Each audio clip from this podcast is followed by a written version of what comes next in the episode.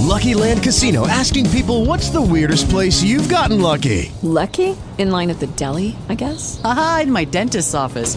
More than once, actually. Do I have to say? Yes, you do. In the car before my kids' PTA meeting. Really? Yes. Excuse me, what's the weirdest place you've gotten lucky? I never win and tell. Well, there you have it. You can get lucky anywhere playing at LuckyLandSlots.com. Play for free right now. Are you feeling lucky? No purchase necessary. Void where prohibited by law. 18 plus. Terms and conditions apply. See website for details.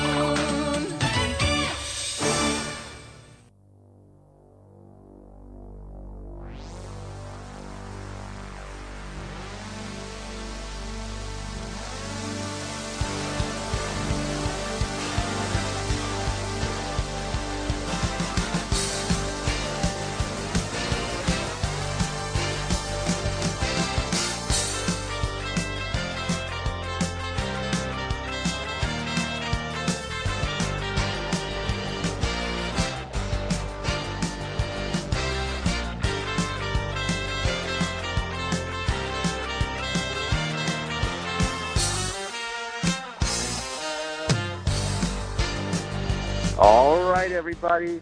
This is a big project in the making, and I'm glad you're a part of it. Welcome, one and all, to another edition of Forced Perspective, your favorite movie podcast. This is episode 58, The History of Disney, number zero, the introduction. I'm your host, SportsGuy515, and I'm trying to look something a little bit different this time around. You see, I'm starting a new series on the history of Disney animation, and what better way to introduce it than as part of the Forced Perspective canon of episodes? So we're going to get into the origins of the Disney Studios, the origins of Walt Disney, right all the way up to the iconic first appearance of Mickey Mouse on screen in Steamboat Willie. And I'm not alone for this series. Uh, joining me here on the line right now, introducing first, is the president of Ed America himself, Captain Wacky.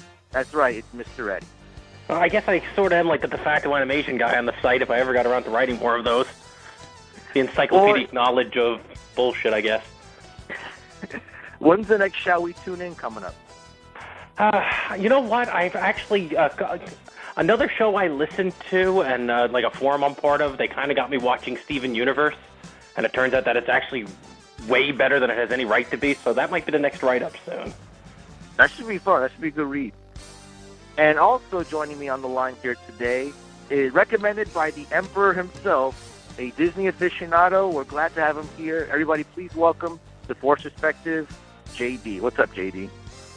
Hey man, I'll try to live up to my reputation. I'm I'm real excited to be a part of this series. Awesome, man. That's great.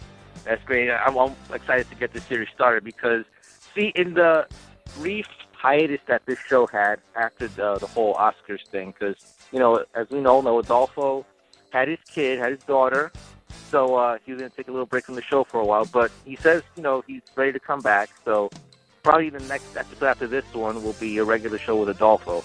But in that hiatus, you know, I'm trying to think of what we could do in the meantime while Adolfo's away, you know, being a father and all that.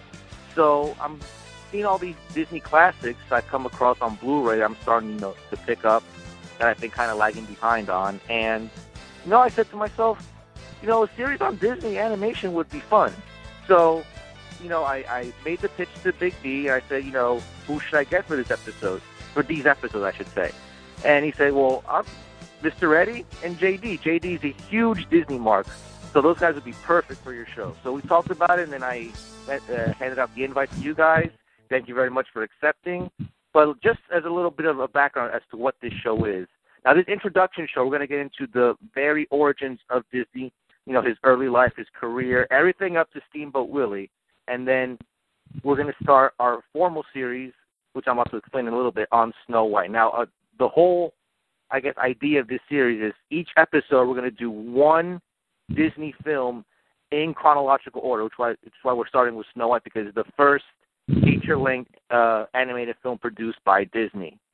So, uh, I mean, what can we else can we say about Disney? It's such an I, you know, it's the animation studio right now. You know, it's, it's Disney up here, and then everybody else is down there.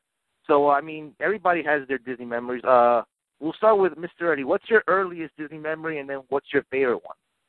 My earliest one is that I have the, you know, like the shadow of childhood, where you have like vague memories that you think are real.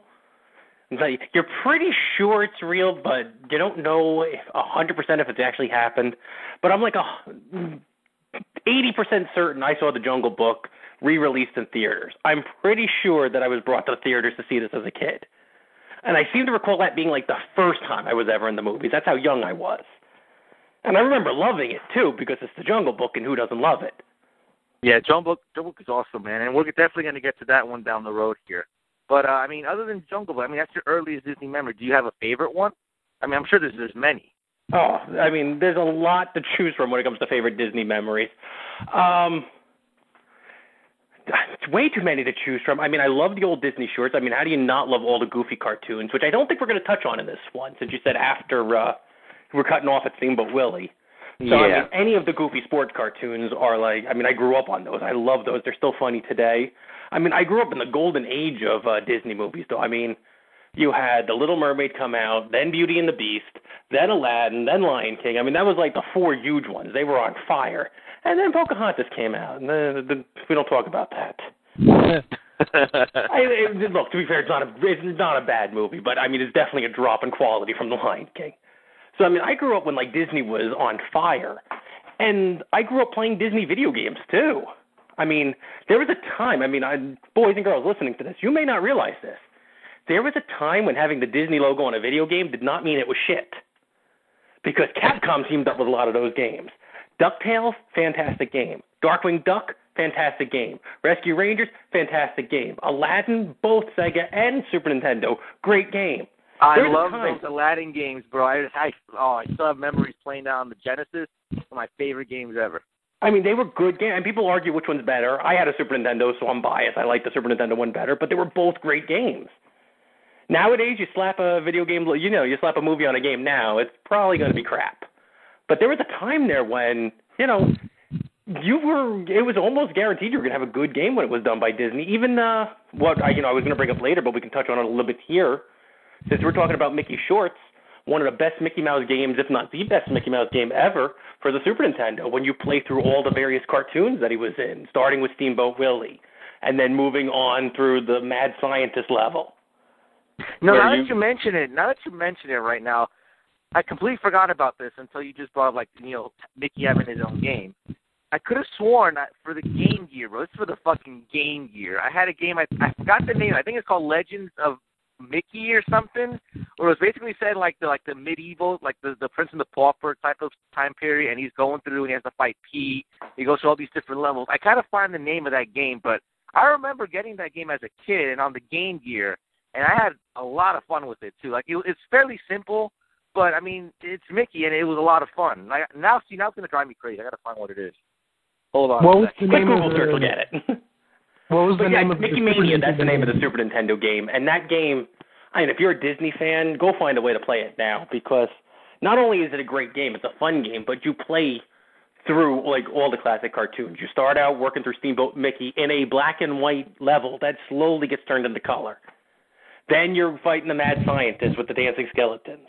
Then you're the Jack and the Beanstalk and the Prince and the Pauper. And it's just awesome. What did you think of the Lion King video game, Mr. Eddie? It was a solid game. I mean, it, to me, I know a lot of people love it. It felt like, you know, I think what they call it online now, they call it a float game. You know, the style of game where you jump and you don't quite land. It was like the Jungle Book as well, where the controls feel a little slippery. After I you got through those initial games, I felt like The Lion King and Jungle Book, they weren't bad games, but the controls were not nearly as tight. I hated the second level of that Lion King game. It was like impossible to uh the the double jump spot where you had to jump over the nest. Do you remember that? Vaguely. Because it was It a was- game I rented a few times, but just never could get into it. It was very Li- frustrating. yeah, but other Lion than that, King- I thought it was a good game. Lion King was one of those games I actually never played for the console, but I don't know if you guys remember, but when the Game Gear had that promotion where it had like those the limited edition blue Game Gear and it came with the Lion King as as the first game. That's the one that I got for Christmas one year. That's how I got my Game Gear. and That's how I started playing uh you know Lion King and I got like Batman Forever, which I never beat by the way because it, it was stupid.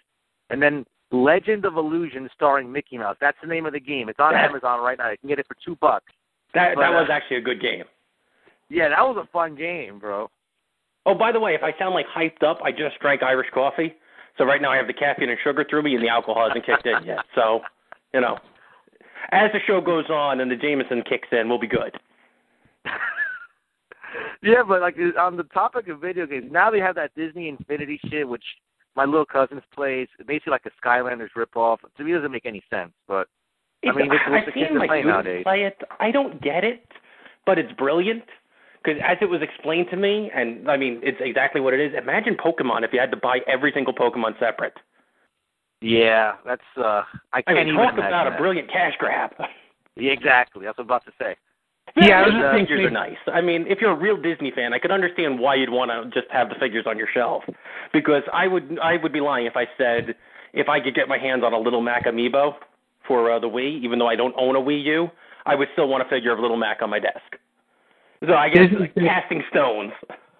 Disney's definitely the best when it comes to marketing that kind of stuff, and uh, I'm not ashamed to say I, I own Disney Infinity. Um, it it is kind of it's not it's not that great, but like you said, to have the figures, that's kind of the appeal for me. Plus, when my kids get a little bit older, I'm sure they'll enjoy it. Yeah, I mean it's harmless. I mean, at least you got quality pieces. I mean, at least they didn't throw out crap. I'll give them that.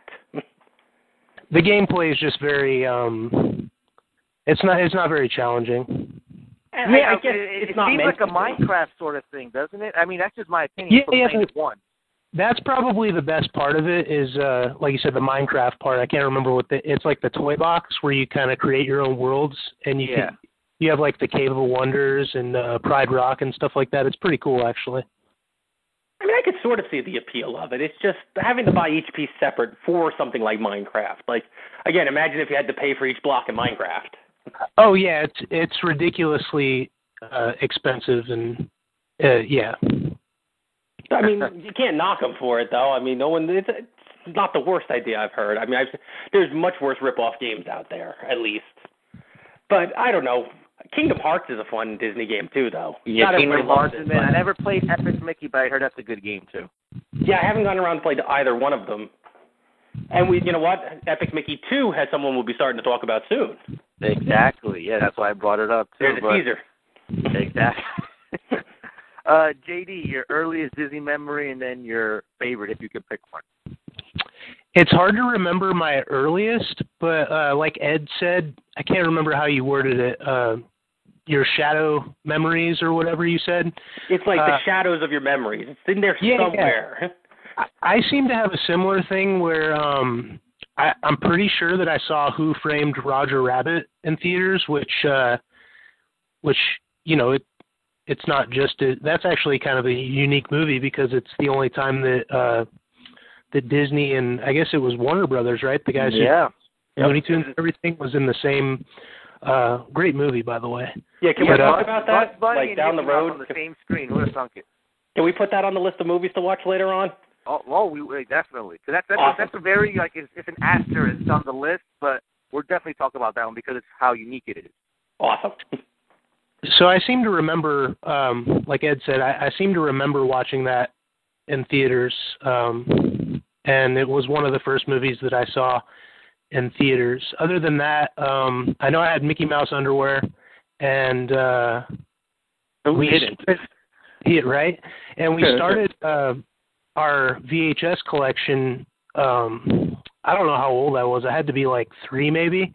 Uh, my mom, the first one we got was Alice in Wonderland, and from there uh, she bought every single um, Disney classic, um, all the movies that we're about that we're going to review over the next uh, weeks, months, whatever. Um, Alice in Wonderland was the first one that I remember having, and um, so those those would be earliest. And then, uh, of course, I went to Disneyland in California when I was three years old, and the first ride that I was taken on was the Matterhorn bobsleds. And I don't know if you guys are familiar with this or not, um, but it's a roller coaster uh, with the Yeti. And uh, like I said, I was three years old, so I cried and I was terrified, and I cried on I cried on every single ride except for It's a Small World, which uh, now would be the one ride that I would cry on. But, Well, I I, I could have sworn I think on some one of these old tapes that I have sitting around here, there's like the I think it's one of those sing along tapes. They have like the the, the the not the music video. It's like a you know it's the it's the Small World song, but it's taking like footage from the ride in Disneyland. That's mad creepy, bro. Like it it reminded me like I'm sure you- you're gonna laugh at this, Mr. Eddie, of the uh Duff Beer for Me ride at Duff Garden. That whole Beer sequence of The me, Simpsons. Uh, Duff It's essentially just you. like that. Yeah, it's it's a good ride for um for kids, but man, it's just it's so repetitive. Sit down. We have four more continents to get through. Yeah, exactly. as far as best memory, it, man, it's so hard to choose just one. Um I ended up working for Walt Disney World in in Florida uh between 2006 and 2008 as a Jungle Cruise skipper, and Nice. uh, I guess I guess that would have to be up there um just because, you know, to be a part of the company was was a cool thing. But um it, overall, I'd say just um just watching the movies that we're going to review over and over. I I can't like to this day I can't get enough of those movies and I'm I'm just excited to hit them all again. Now, is it true that you had like a set script? You had to tell the same jokes in the same manner on every ride? Uh yeah, there's actually uh you're talking about Jungle Cruise, right? Yep.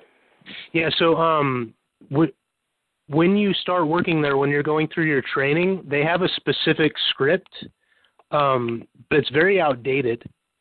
Um so you're supposed to word for word, but nobody does. They're they're kind of it's it's kind of like um if you've ever been on the Great Movie Ride, that ride is definitely word for word.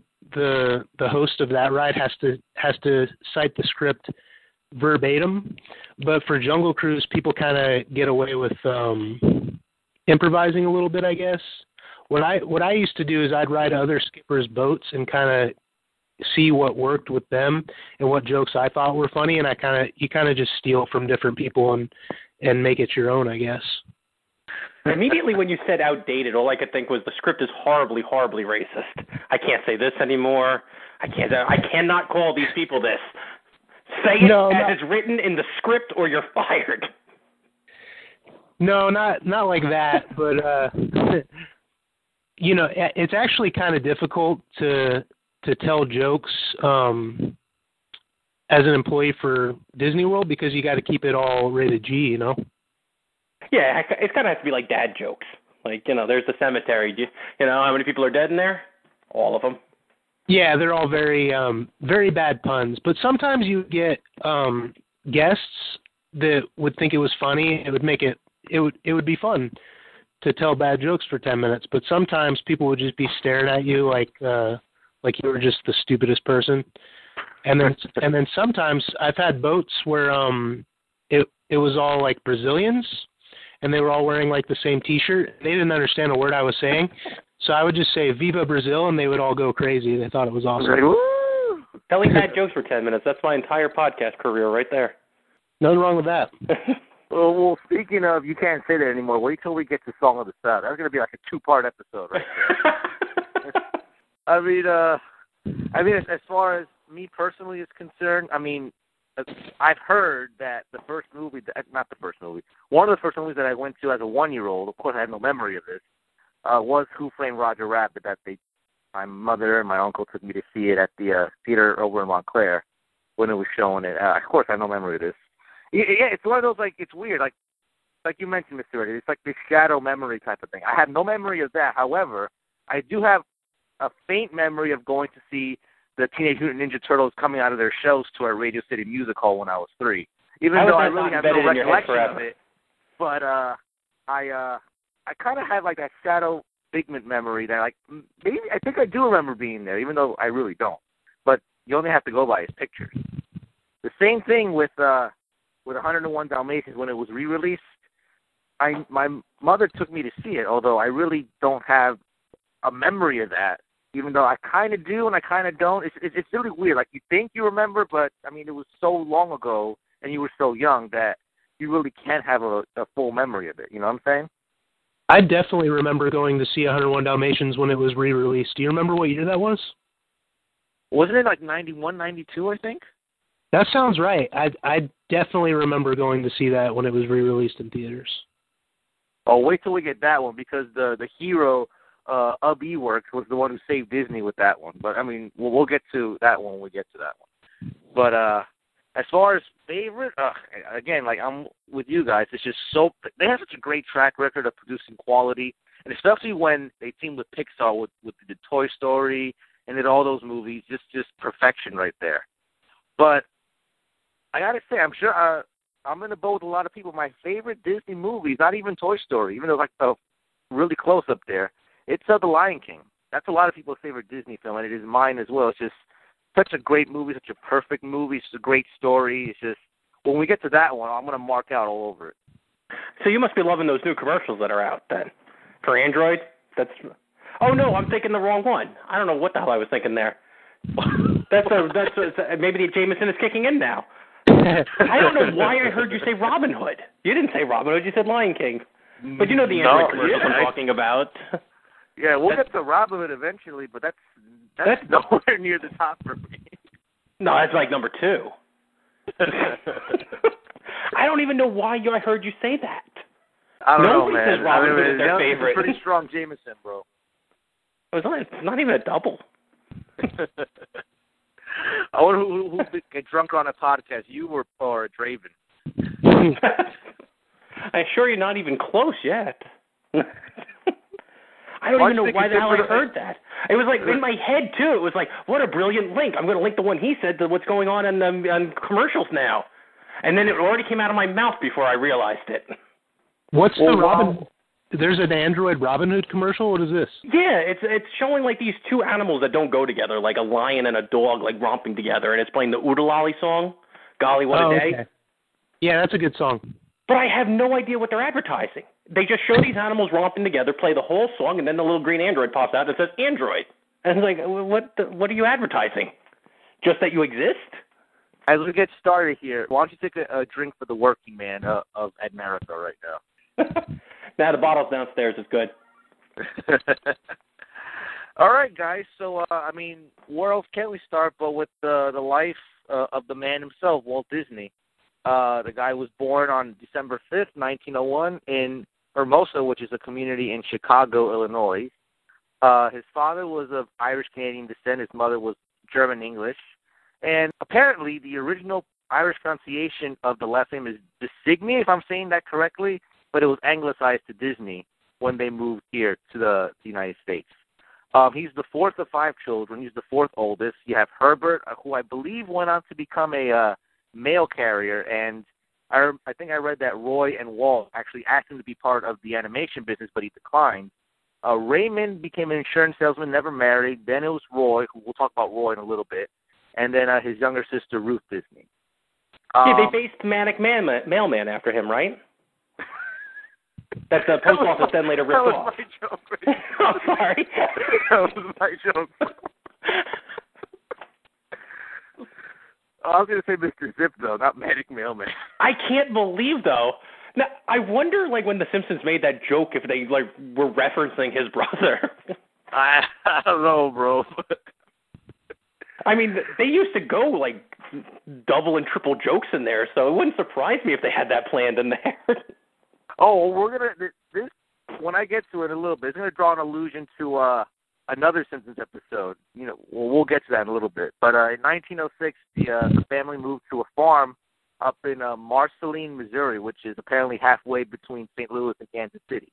And while he was there, that's where uh, Walt Disney first grew to love drawing because a neighbor had hired him to draw pictures of his horse, and he was also fascinated by trains at an early age, which is which as we will talk about a little bit. A lot of these early cartoons featured a train or a cart in some form or fashion, and uh, it had an effect on his work years later because his uncle was a train conductor in Marceline as well.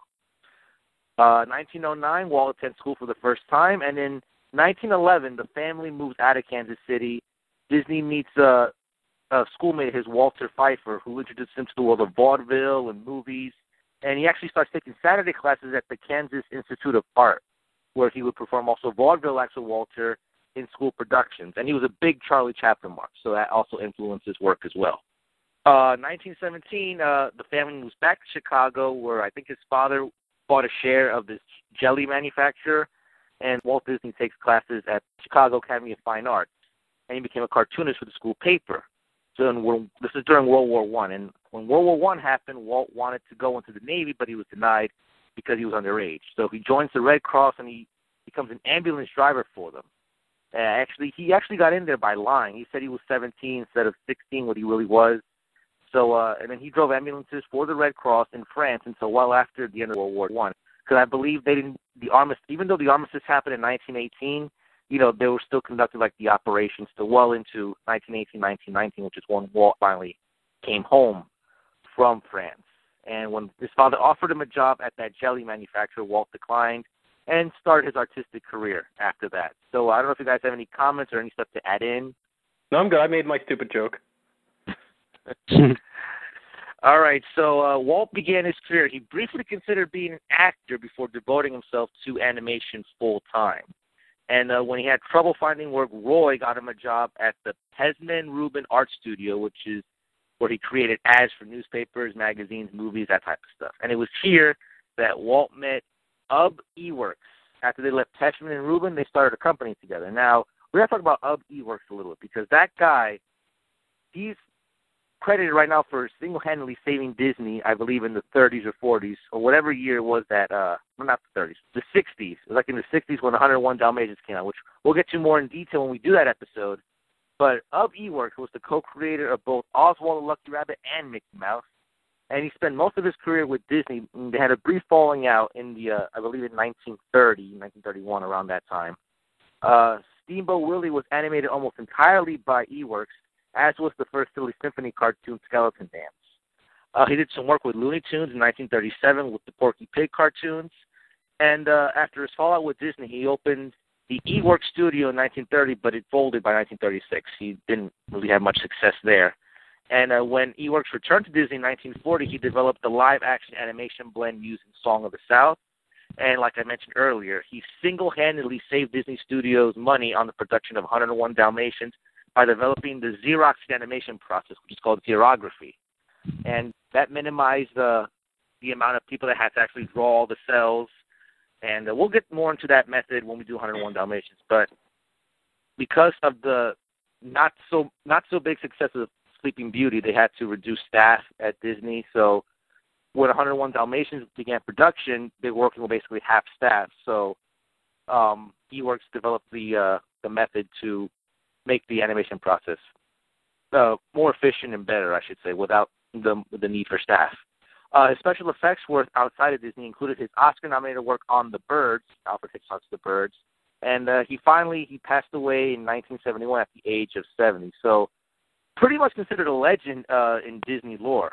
I don't know if you guys have any more comments about uh, Iwerks. I think you covered it all. I mean, the life that that guy had, though. I mean, if Yeah, you think man, about everything that he did. Exactly. He's, he's a legend. He's one of the big legends uh, of the Disney studios. So, uh, and he worked with Walt very closely around this early period as well. So, once uh, Disney and Iwerks left Pesmen Rubin, they decided to form their own uh, animation company. But after they had a rough start there, they kind of took like little little jobs here to you know help finance it, and finally they came up with Laugh-O-Gram Studios. So Disney became interested more in animation after working for the Kansas City Film Ad Company and working with cutout animation, but he decided that, you know, cell animation was the future and was going to be more efficient than the cutout that he was working with here. Um, it was presented as Newman Laugh-O-Gram Films after Frank Newman, whom Disney Iwerks agreed to have distribute the film in his uh, little movie theater that he owns. And Weren't you kind of hoping opened- that Laugh-O-Gram was his last name? that would have been great, bro. That would have been Like his name was Newman Laugh-O-Gram. I mean, that would have been best. that would have been awesome. it officially opened though nine, in, on May nineteenth, nineteen twenty-two. It folded about a year later due to bankruptcy. Uh, they were paying out all these high salaries to these employees, but they weren't making enough profit to justify it, so they had to file for bankruptcy. Uh, employees included, you know, Iwerks himself, Hugh Harman, that's right, the Hugh Harman of Harman and Ising, Friz Freleng, who worked on Looney Tunes and Merrie Melodies up at Warner Brothers, and Carman Maxwell, who a lot of people don't know was the voice of Bosko on Looney Tunes. Now, if you don't know who Bosko is, he pretty much predates Bugs Bunny as far as Looney Tunes goes. I don't know if you guys are, are, are familiar with him. Was Bosko pre-Buddy or post-Buddy? Isn't it pre? I, I could have sworn Bosko was like the first like major Looney Tune. Yeah, I feel like it was Bosko then Buddy, and then you had like the Looney Tunes after that. Yeah. Yeah, they used to play him all the time on Nickelodeon back in the day. I know who you're talking about, but I didn't know his name was Bosko until just now. The, now the Laugh-O-Gram stuff. Now I, I sent you I think one of the Laugh-O-Gram uh, uh, cartoons, and I also sent you a Laugh-O-Gram production called Tommy Tucker's Tooth. Now the story behind this is that Disney was given five hundred dollars by a local dentist in the Kansas City area to produce a, a dental hygiene short. And That is uh, not that's the how story. Tommy Tucker's Tooth came into being. What was that? That story is not true. A satanic cult told Walt Disney, scare the shit out of the children. We want you to just fuck their minds up royally. Here's 500 bucks. What can you do? Try to do something with teeth. That fucks everyone up. I mean, that is. I mean, the the dental demons. Holy crap! And then like that the pretty, pretty wacky, bro. I gotta admit. I'm watching. I'm like, yeah, that, that- this is charming. Yeah, basically for those who haven't seen it, it's basically you know it it starts with this lady in front of like a you know crowd of children. She's telling them a story about two kids, Tommy and Jimmy. You know, Tommy has great hygiene habits and he knows how to take care of his teeth, while Jimmy thought brushing your teeth was for girls. And it goes on to talk about what happened to Jimmy's teeth because I'm not brushing, and yeah, it gets pretty wacky, as Mr. Eddie alluded to just now. it gets freaking batshit crazy. I love it though. but it's like they, because they mix like the live action just still shot of teeth, and then they start animating demons in there, and like, and then they like to eat the teeth. Huh? That's what's going on in there. Now the Laugh-O-Gram stuff. I mean, I sent you this one. I sent you the uh the other one. I mean, I don't think it had a name. It was just a, like a mix of like three different shorts. Um, what are your guys' impressions of that? I actually like the Laugh-O-Gram one. The Laugh-O-Gram one that we actually watched was, uh, like you said, it was the first Disney short, like like the first like official one, and it was mostly. You know what it reminded me of? It was almost like YouTube nowadays when you watch someone speed draw, and you watch them like draw a picture just sped up. And that's basically what it was. You were watching someone draw like the first one was like a political cartoon. In fact, a few of them seemed like they were political cartoons for Kansas. And it was actually an interesting style to watch it get drawn in such like an old timey way. What's the name of that guy, bro, that became famous in like the seventies? So like he had like his own show. I forgot the guy's name, but like he had like the afro, and then you'd watch him like paint. Oh, uh, Bob, Bob Ross. There you go. That's what this reminded me of. Like something like that. That's it was kind of cool though. Yeah, I mean, I thought this. I mean, and it didn't go on too long, and it was actually really kind of cool. I don't know how much animation that counts as, since I think they were just photographing, like videotaping someone drawing, except for the last part where the you know they uh, like fired all the cops. That was animated. Yeah, and, and But the- uh, oh, go ahead, JD. I had never actually seen any of the Laugh-O-Grams uh, before. Do, do you know if they ever? I know they released a bunch of the old cartoons in um, collector sets. I think they're out of print now. Did they? Did they release uh, a set on the Laugh-O-Grams? I actually don't know. I mean, I haven't actually looked that up. I don't know if you know, Mr. Eddie. No, I mean honestly, I've heard of Laugh-O-Grams just you know, just through reading books and stuff, but I'd never. This was the first time I actually watched them. The next one we talk about, I'd seen a one or two of them, but this was the first time I saw Laugh-O-Grams. Yeah, I'd say Yeah. um uh, basically what Mr. Eddie said, uh I mean, it's it's cool to watch it just because knowing the history, but it's not really something that I'd uh, I'd probably never watch it again. You know, I hate to say that. I mean, I really hate to say that because I love animation and you have to know the history and all that. But a lot of these old ones, you watch them for the history's sake and because you have to. But a lot of them aren't fantastic. I mean, you appreciate the technology and how revolutionary it was. And just watching a cartoon something do something on the screen a hundred years ago probably made people shit their pants. But nowadays, a lot of times it's just the same loop over and over again, and it's just set to music. So I think that's why I like the Laugh-O-Gram so much because it actually kind of felt different. Like this was a completely different style. It wasn't like two cartoon cats singing to each other and dancing. It was this guy drawing cartoons, and then it felt like almost like a how, almost like a cross between a how-to and like political commentary from like a hundred years ago. Yeah, it, it was kind of cool in the sense that like he would start drawing, and I'm I'm trying to guess what it is, and then by the end of it, it's like completely different from what I initially thought. That's what I kind of like about that. Like it keeps you guessing all the way until the end when he actually when he finishes, and you know, oh, that's what he's going for. Like the window display. I, Yeah, I, the window you know, display I thought he was was kind of cool. he's drawing like trying to draw three different women when it's actually a lingerie display, which is kind of cool. Yeah, I mean, and it kind of gave you like, well, that's the style of the times. That's probably what you would have seen in a newspaper at the time. So out of, out of all the shorts, except for when we get to Mickey, because Mickey's awesome, I think that was my favorite out of the ones we watched. Really? Because Yeah, um, there were a couple pretty funny parts I thought in um, like the Alice's Wonderland. Um, Yes. Um, the beginning. yeah, I thought it was fun. I was laughing when the mouse was stabbing the cat. That that yeah, made that me was laugh. funny.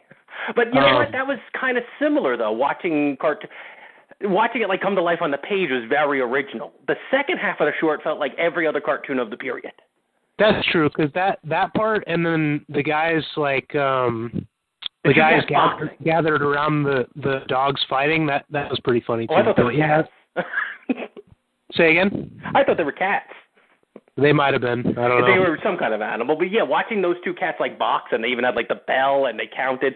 That was really cool. I mean, the whole short could have just been stuff happening in the animation studio. yeah, after that it kind of went downhill. Yeah, when she's dreaming, and then she goes to Wonderland, and she's dancing around, and then they're doing. So it, it really does feel like. Again, I hate to nitpick because I mean it's it's the product of the times. It was amazing then, but after you know 90 years of evolution of animation, it's a some of them are a little dull. Although the lion eating the bars was pretty cool too. Yeah, that was kind of cool. All right, yeah, that was awesome. And we're getting a little bit ahead of ourselves, so let's just wrap up Laugh-O-Grams really quickly. Um, so what happened? So like I said, they went bankrupt, and then at this point, uh, Roy became Walt's partner, and they formed the Disney Brothers Studio, and they both moved to Hollywood, as did uh, Iwerks and his family. Now, the Alice comedies, the Alice comedies were started while at Laugh-O-Gram, but they were never done because of the failure of the studio. Um, in 1923, Walt and Roy tried to find distributors for them, and they eventually did. So they were able to finance and they were able to finish a lot of them. Uh, Virginia Davis played Alice in the comedies for much of the series run, and then after that, it kind of switched between different young actresses at the time. Um, I don't want to step on your toes, but uh, can briefly explain why, because you said an actress there. Briefly explain what you know you're talking about. That it's not strictly animation. People who didn't see it might not know that. Oh yes, Th- thank you, Mr. Eddie. So basically, what it was, basically, the Alice comedies have to do with Alice, who's it's a live action shot. It's it's a real little girl, Alice, who has these dreams, and then all her dreams are animated. So it's basically her, you know, her the actress herself in with you know and makes an animated world. Kind of, it's I mean it's co- commonplace now because you know we have the technology, CGI, and all that. But I'm sure back then, 1923 or whenever this came out, that was pretty big. You know, to have like a live action little girl right in the middle of a, of a cartoon. That was, sure that was pretty revolutionary. I think. Yeah, I mean that was way before. I mean even when Gene Kelly was dancing with Jerry the Mouse. I mean, and that was pretty cool back in the day. This is 20 years before that, if not more. or Al Capone dancing on top of flagpole.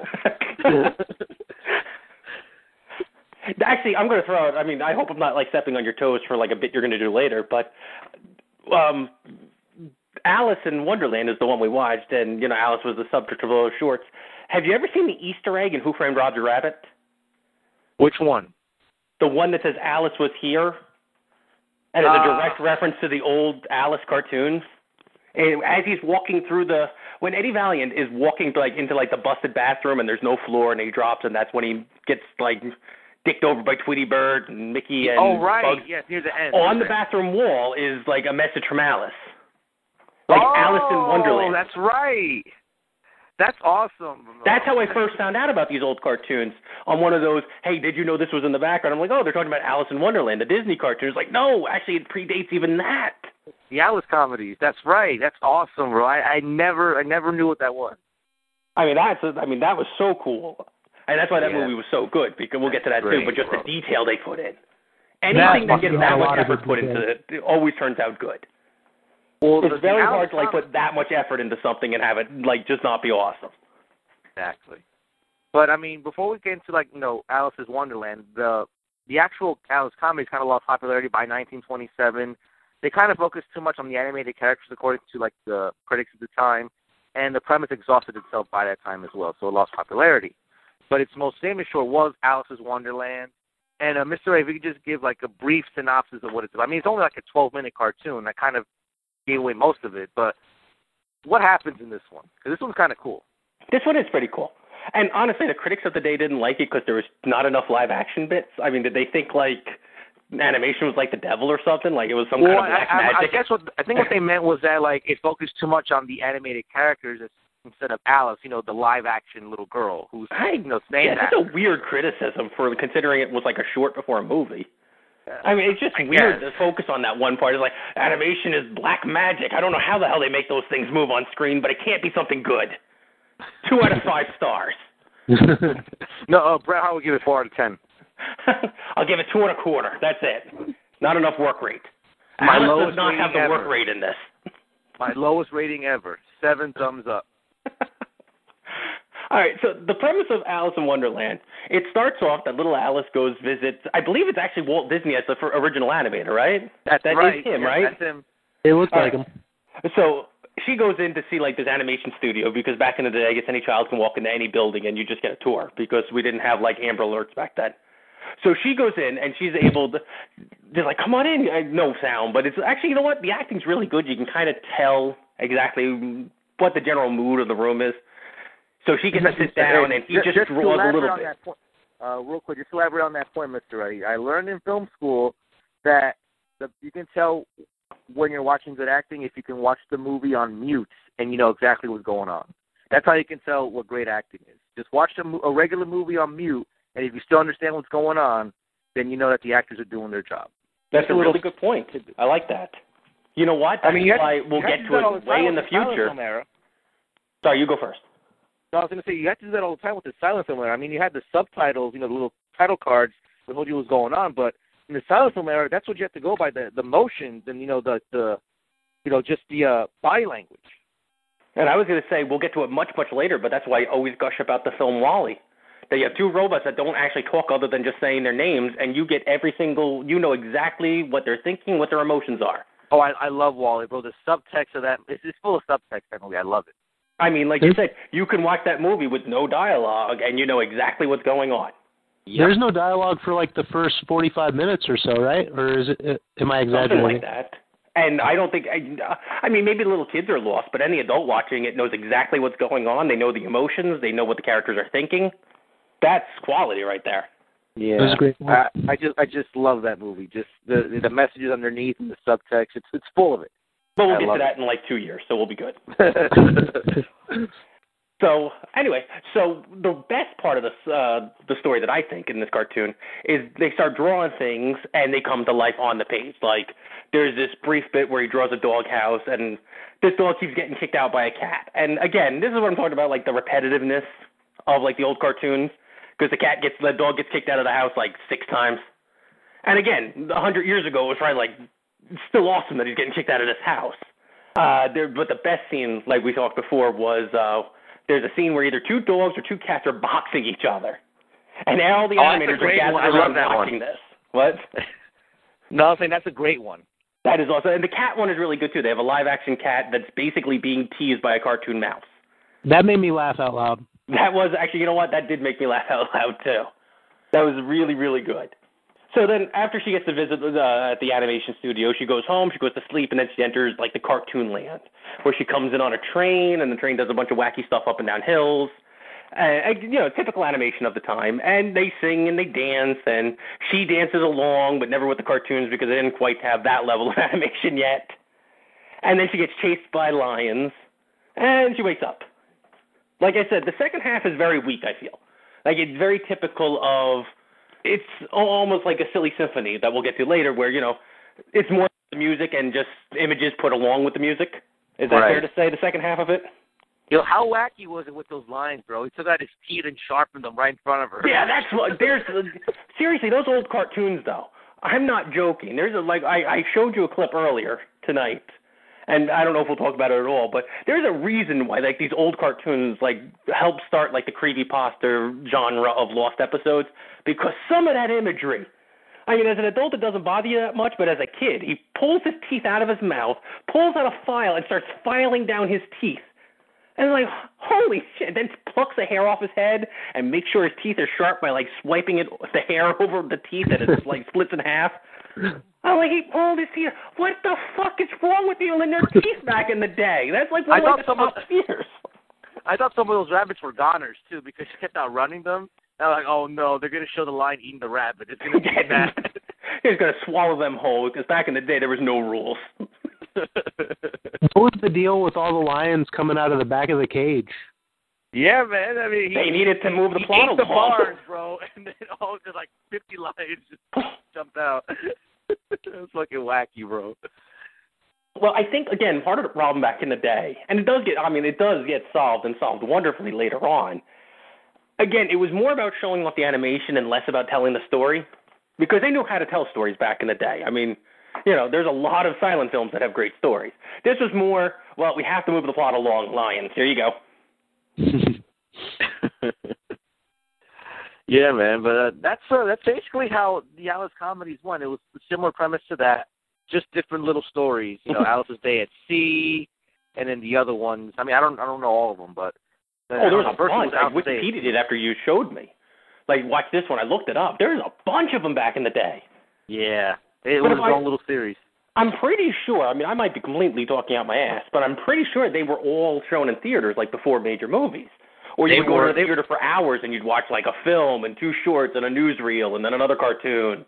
Yeah, they had a contract to distribute them. So yeah, they were shown before uh before films. Uh, Because my dad always said, I mean, when he used, and he still talks about it today, that when he went, when he was a kid, he used to go to the movies. He was born in the late 30s, so we'll say like mid 40s when he would go to the movies. It was an all day thing. It wasn't like how we go now. We used to go for hours. You used to watch like two movies and two shorts and a newsreel. And it's like, man, I kind of wish we still did that today. Yeah, I man. mean, I guess the kind of newsreel like a, wouldn't a work. bygone era that I kind of want to, I would like to live in. You but know, you know what?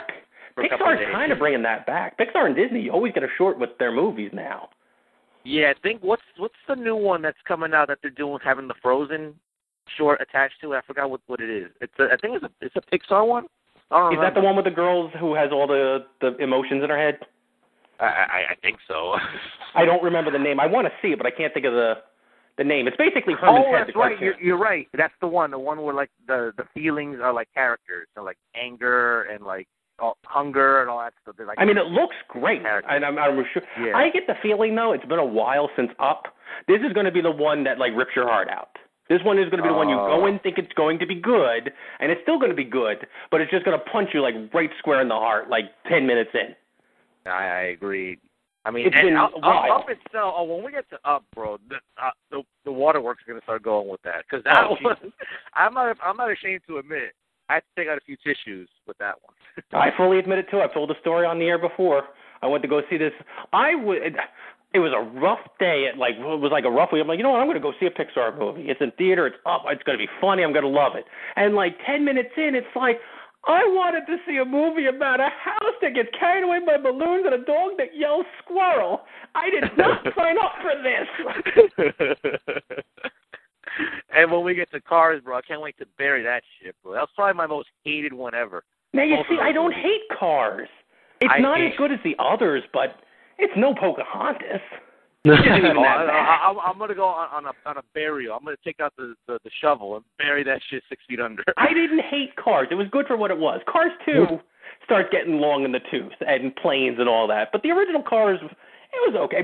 The stupid arguments that people have against it. Well, how do people fill them up? Who? Why are they co- people? How are their houses? It's like it's a fucking cartoon. Back 1920s. I mean, you didn't worry about why the rabbit has a trolley. I, I will say that the first Cars is the one I hated the least, but for me that's not saying much. See, I didn't hate. I can't say I hate them because they were okay for what they were. They, you know what the problem is? I think if Disney released them, nobody would care. But it was Pixar that released them, and after all like the heavy hits they had, They'll, it didn't live up. standard, yeah. I think if it was like if Cars came out, we'll say after Brother Bear, it would say, "Oh, it's a fun movie. There was nothing wrong with that. It was good." But the problem that it was following like all those heavy hitters like Ratatouille and Toy Story and Oh, Monsters Inc. It didn't live And, up. and speaking of Brother Bear, because I forgot to make this point at the beginning, because you know there was a Brother Bear two that I believe was straight to straight to video. There was a When lot of do- straight to videos. We're not When- covering when those, we, are we? When we do films that have straight to video sequels like The Lion King, like Pocahontas, we're going to try to squeeze those in in the same episode instead of giving it its own because we're only devoting episodes to theatrical releases. You're not going to watch Cinderella it's not three, getting are you? episode. Those sequels are banned from my house. I don't have to watch Cinderella three, do I? Do we Cinderella have to does watch her Belle's. Magical World as well? Which- Yeah, at least one? the Aladdin sequels were okay. It led to a Which good yeah, cartoon, those, okay yeah, I agree. I, I, ironically enough, I like King of Thieves more than Return of Jafar. Yeah, me Yeah, too. I, I could see that. Yeah, I didn't mind Return of Jafar though. It actually led to, like I said, a lot. People are really split on this, but I Yeah, I like, like- the Aladdin cartoon theory. Yeah, I like Return of Jafar, you know, a, a lot too. But however, I mean, you know, I love Dan Castellaneta, bro, but Robin Williams is the genie. That's it. You know, I, I couldn't accept him as the genie.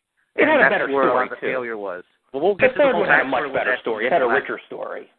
Yeah, I liked it too. And uh but I mean, uh, King of Thieves was just to me had a better story. Had a Robin Williams was back, so that helped it a lot too. No, I agree mean, we'll- completely. Yeah, we'll get to all that. But like, But number like two, said, like I said, number two was all. All number two was was to set up a series. That's all it was. It introduced like the character of Abis Mal. It introduced that the genie came bro, back. Abysmal, bro. the And King King of Thieves was kind of like the series finale too, if you Yeah, think about pretty it. Pretty much. Yeah, Iago goes bro. off. I love and, that name, Abysmal, bro. It's so funny. Yeah, well, was Jason? Am I crazy or was Jason Alexander Abis Mal? he was. Okay, I thought so. Fucking like I said, George I didn't Costanza. hate Aladdin. Some people hated the Aladdin series. I thought it was good for what it was. Yeah, I, I didn't hate it, but I wasn't like a you know a loyal watcher of that. It was no Ducktales. It was no Rescue Rangers. But on the flip side, it was no. um What was the one with the cat and the dog? Uh, hold on. You know, Cat Dog, that's Nickelodeon. No, that was Nickelodeon. It was even worse than that. I can't even remember it. It only had like it was. It was also no like the the Ducktales ripoff. What was it? Quack Pack. It was no Quack Pack. What about Gummi Bears? Gummi Bears was awesome. Gummi Bears was awesome. Gummi Bears was awesome. I mean, if you're going to be like a critic and you have to like really rank them, I think Gargoyles is probably the best out of all the whole set because that was awesome. I mean, that was epic. It was funny. It was dark. I mean, even as an adult, you watch it and it's like still good. But I have a soft spot in the Disney lineup for me. I mean, that's always going to be a soft spot. Never really loved Goof Troop, but I appreciate it for what it was. Not the movie, Oh, bro. the series. the Disney afternoon, bro, was the highlight of my childhood. Like at least when I was in first, second grade, they had all those cartoons, Ducktales. Hell, I watched uh, that was I when I was in seventh and eighth grade. That shit was Tail- still good then. TaleSpin. TaleSpin. TaleSpin, bro, that's right. You know what? Since we'll probably never talk about that because they're not movies, I'll say TaleSpin. Go back and watch TaleSpin again. That was never my favorite as a kid. As an adult, it's one of the best ones. You don't appreciate like the art style and like this Art Deco of all the buildings and this 1920s noir feeling. Holy crap! This was actually a really good series. I like how you how they used a bunch of the characters from uh, the Jungle Book for that show too. That was weird. Exactly. Like, Baloo was was like like a no reference for it. Shere Khan was like an evil businessman. King Louis ran a like bar. that never served alcohol. Clearly a bar. There's no getting around what that place was. By the way, I just looked it up. The uh, there were between 1923 and 1927, there were 57 Alice comedies, bro. How about See? that shit? That, that was hot shit back in the day.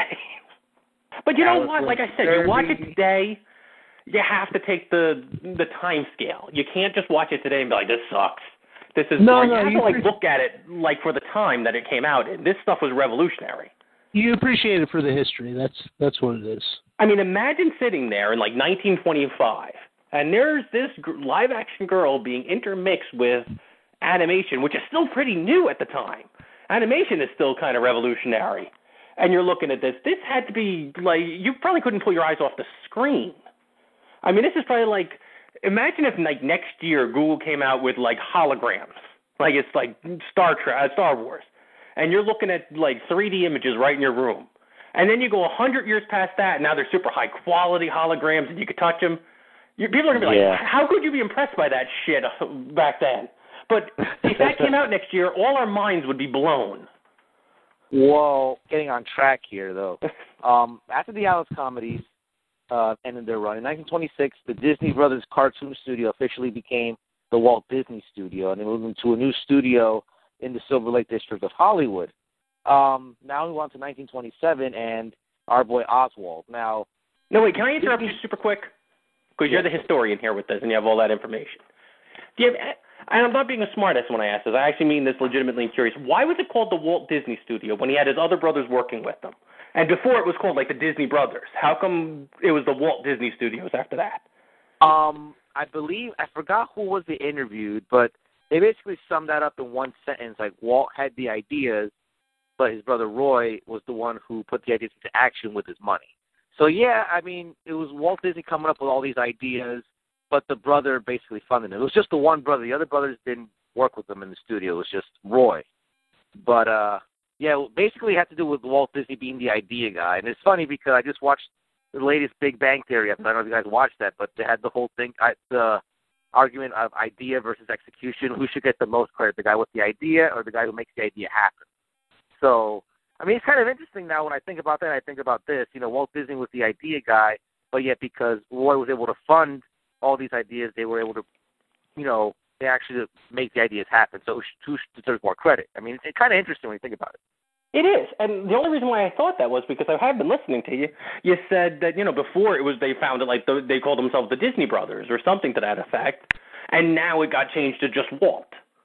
Yeah, ex- exactly. But I, I, I'm pretty sure. I guess it was an, an agreement between the brothers, and since Walt was the one coming up with everything, they figured let's just, we'll name the studio after Walt.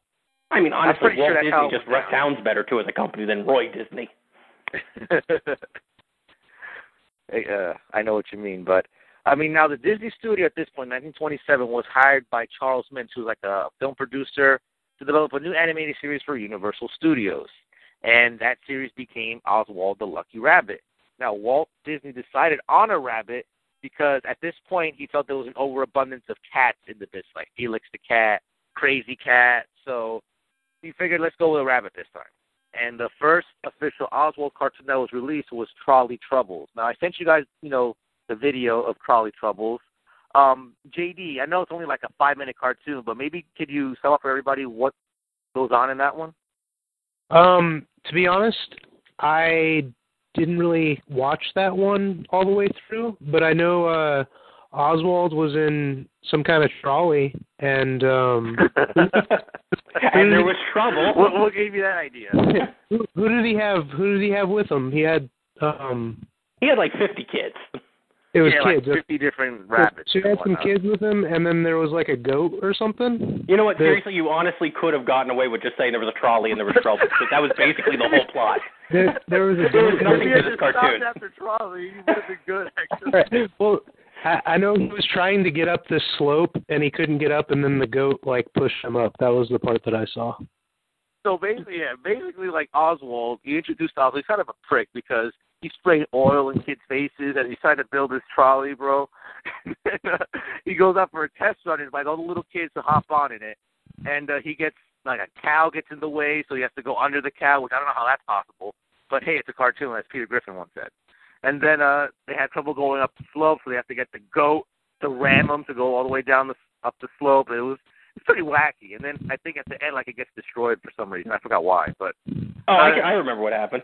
He went up this giant hill, and then coming down, he like lost control. So they're whipping around turns left and right, and they reused the animation like a thousand times, where his kids are getting thrown off on every curve, and then finally he just goes right off a cliff, lands in the ocean or a river, and he just turns. and he starts and he starts rowing the trough. yeah, he turns into a rowboat. Yeah. I'm watching it right end. now. Why is this cow wearing glasses? It's nearsighted. That makes sense. that makes sense. But bro, what what a dick Oswald is, bro. I mean, I I, I get kids can be annoying brats. I mean, Mr. Eddie, I'm sure you can attest to that. But I can honestly say I've never squirted motor oil in anyone's face. Though. there you go, right?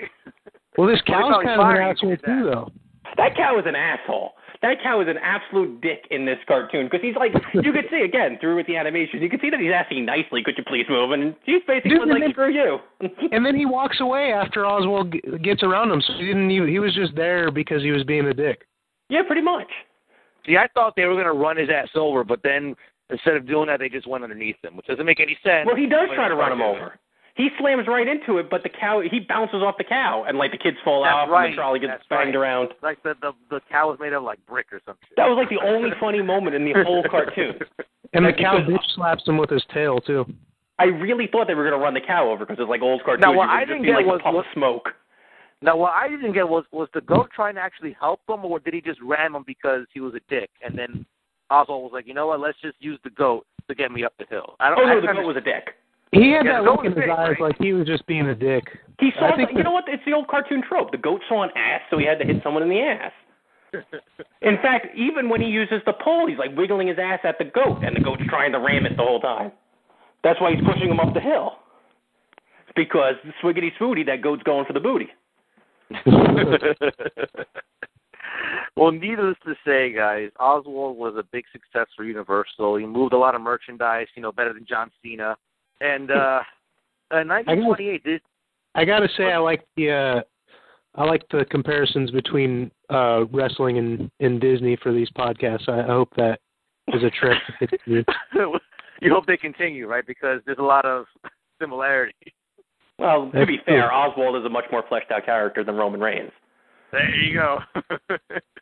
so in 1928, Disney went to renegotiate a higher fee for producing Oswald, but Charles Mintz actually wanted to reduce his compensation. And then when Mintz gave him the ultimatum, either take the lower pay or leave, Disney said, I'm leaving. And he was on his own again. So what sucked was that Mintz owned the trademark on Oswald, and he also had the contract on his animators, Harman, Freleng, and Maxwell. And they were contracted to Mintz. So they weren't going anywhere. So the only one that actually said, you know, fuck you, Mintz, was Iwerks, and he went, you know, he and Disney were back together again, but they were basically starting in from the bottom because, you know, their their creation Oswald was no longer their property. It wasn't until 2006, bro, 2006, that Disney finally reacquired the rights to Oswald the Lucky Rabbit, and that was the whole uh, thing with him being Epic Mickey. They finally got him back, and they were able to include him in the game. And it's it's funny too, like they traded. It's weird. NBC Universal traded Al Michaels to Disney, or was it the other way around? No, no, no, no. It was the other way around. Disney traded Al Michaels to NBC Universal, and NBC Universal in return gave him Oswald. So a cartoon character got traded for a real sports broadcast. You know what? There's a wrestling reference there again, I feel. But you know what? Just be super. se- ju- I mean, I hate being serious because that's not what I'm here for. But just be, just throw this out real fast. You said how long was it before they got like the rights to their own creation back? 2006. 2006. Yeah, and that, ladies and gentlemen, right there is why like the copyright laws need to be looked at again. There's the long and the short of it right there. Not a complete overhaul, but I think it's time to dust them off and take a look at those copyright laws again. And now they Because sell the something's the really Oswald- wrong there. They sell the Oswald hats and stuff at, at the Disney parks now. It's pretty cool. That is pretty cool. I mean, I'm really, I mean, it's heartwarming almost that, you know, it was their creation. They created it, but somehow legal loopholes, the other guys get it, and they finally got their creation back. That is pretty cool. Whether Yeah, I love I the first cartoon or not, I mean, that's an iconic character, and it belongs to be in the Disney family. Absolutely. It would be And- and like the uh, good thing if NBC Bugs Bunny Universal was was- not in Warner Brothers. Uh, not, Bugs Bunny isn't even a good example. It's more like if Bosko or Buddy were not allowed in Warner Brothers. well, there's a good thing that uh, during this time NBC was going into this. They got the Sunday Night Football package from the NFL. So when they were set to launch it, they needed like a an established, you know, sports commentator guy to call the games, and they wanted Al Michaels from Monday Night Football on the ESPN. So, M- Universe, NBC Universal, you know what? We'll, we want Al Michaels. We'll give you back Oswald the Lucky Rabbit if you're willing to do that trade. And Lo Disney got Oswald back, and NBC got Al Michaels for the Sunday Night Football. So it worked out for everybody in the end. Yeah, Disney definitely made out on that deal. But uh, back in uh, 1928, after this whole thing went down, after the loss of Oswald, you know, Disney kind of had to go back to the drawing board. And with that, we come to the birth of Mickey Mouse. Now, Iwerks originally named him Mortimer Mouse, which I don't know, but no, that that wouldn't have worked. But Walt Did, White isn't there now another actually character named the name Mortimer Mouse though? Yeah, Mortimer was a heel. He was uh he was like a lanky mouse. Yeah, he's like was- the taller. He's like the the the Waluigi of Mickey. Yeah, exactly. And he had like a Brooklyn accent, and he always tried to steal Minnie Mouse. That dick. He's even in he, he's even in some of the the modern cartoons too. Speaking not, of the modern cartoons, have real super quick. Have you seen like the the new new ones from like 2014 with the really slick animation style, but it looks like it's from the 30s? uh, I watch Mickey Mouse Clubhouse with my son sometimes, but No, no, don't no, know. no, no, not the Clubhouse one, not the ones for kids. The one that's like three minute shorts. Um, no, There's I one don't where. Mickey's trying to buy a hot dog. There's another one where Mickey and Donald are trying to like they're naked, so they get basically because one doesn't wear pants and the other one doesn't wear a shirt. They can't go into the restaurant to buy like a picnic lunch for them and Daisy and Minnie. So yeah, they fight yeah, over who gets to wear the clothes. One of those, yeah. Yeah, I mean the animation style on that is like breathtaking. I, I adore that style. I mean they hit a home run with this. They could make another hundred cartoons and they'd be happy, and I'd watch them all. Yeah, I love the uh my favorite era is like um the ones where they go camping and the camp and Goofy like falls asleep at the wheel or something and the camper comes detached like that that era is like my favorite era of Mickey Mouse cartoons. I mean, Or like- it's amazing when you look at. I mean, everybody knows the Looney Tunes, and we'll we'll jump right back to Mickey. But Mickey had a ton of cartoons back in the day. I mean, all throughout like the early times and colorization of it. He's had so many. I mean, you think about like the classic cartoons like Looney Tunes and all that, but the Mickey series were pretty damn good back in the day. Yeah, they had, they had a lot of good ones. Um my favorite thing to do, which uh my wife gets mad at me, but when we stay at the Disney hotels, they play the um they play like abridged versions of uh those classic cartoons. I think they call it Have a Laugh. And I just like to I, I just like to leave it on when I fall asleep just so like when I wake up in the middle of the night I can look at the TV and it, it just makes me feel happy. I mean, you. I don't know if I should be throwing this out there, but it's on YouTube, so who cares? I mean, you probably should buy the DVD sets. But on YouTube, there are collections of like Mickey cartoons and Disney cartoons that go on for like two and a half hours. Yeah, yeah. and it's pretty easy to find with just a simple YouTube search. Those are awesome if you just want to just put them on and just let them run. You ever need to be cheered up? There you go. Back in the day, when I was a kid, bro, I had this VHS tape. It was a compilation of like Mickey, Donald, and Goofy cartoons. I forgot the names of all of them, but I remember watching that VHS a lot back in the day because those three that I had on that tape were like classics. And it's, it's weird. I don't know if maybe you, you guys own it yourselves. It's like a it's a green box and it has Mickey, Donald, and Goofy on the box. And uh I forgot what it's called. Like like it's a like a Disney collection or something. But there's three cartoons on there, and I love those three cartoons. I just forgot the name of them though.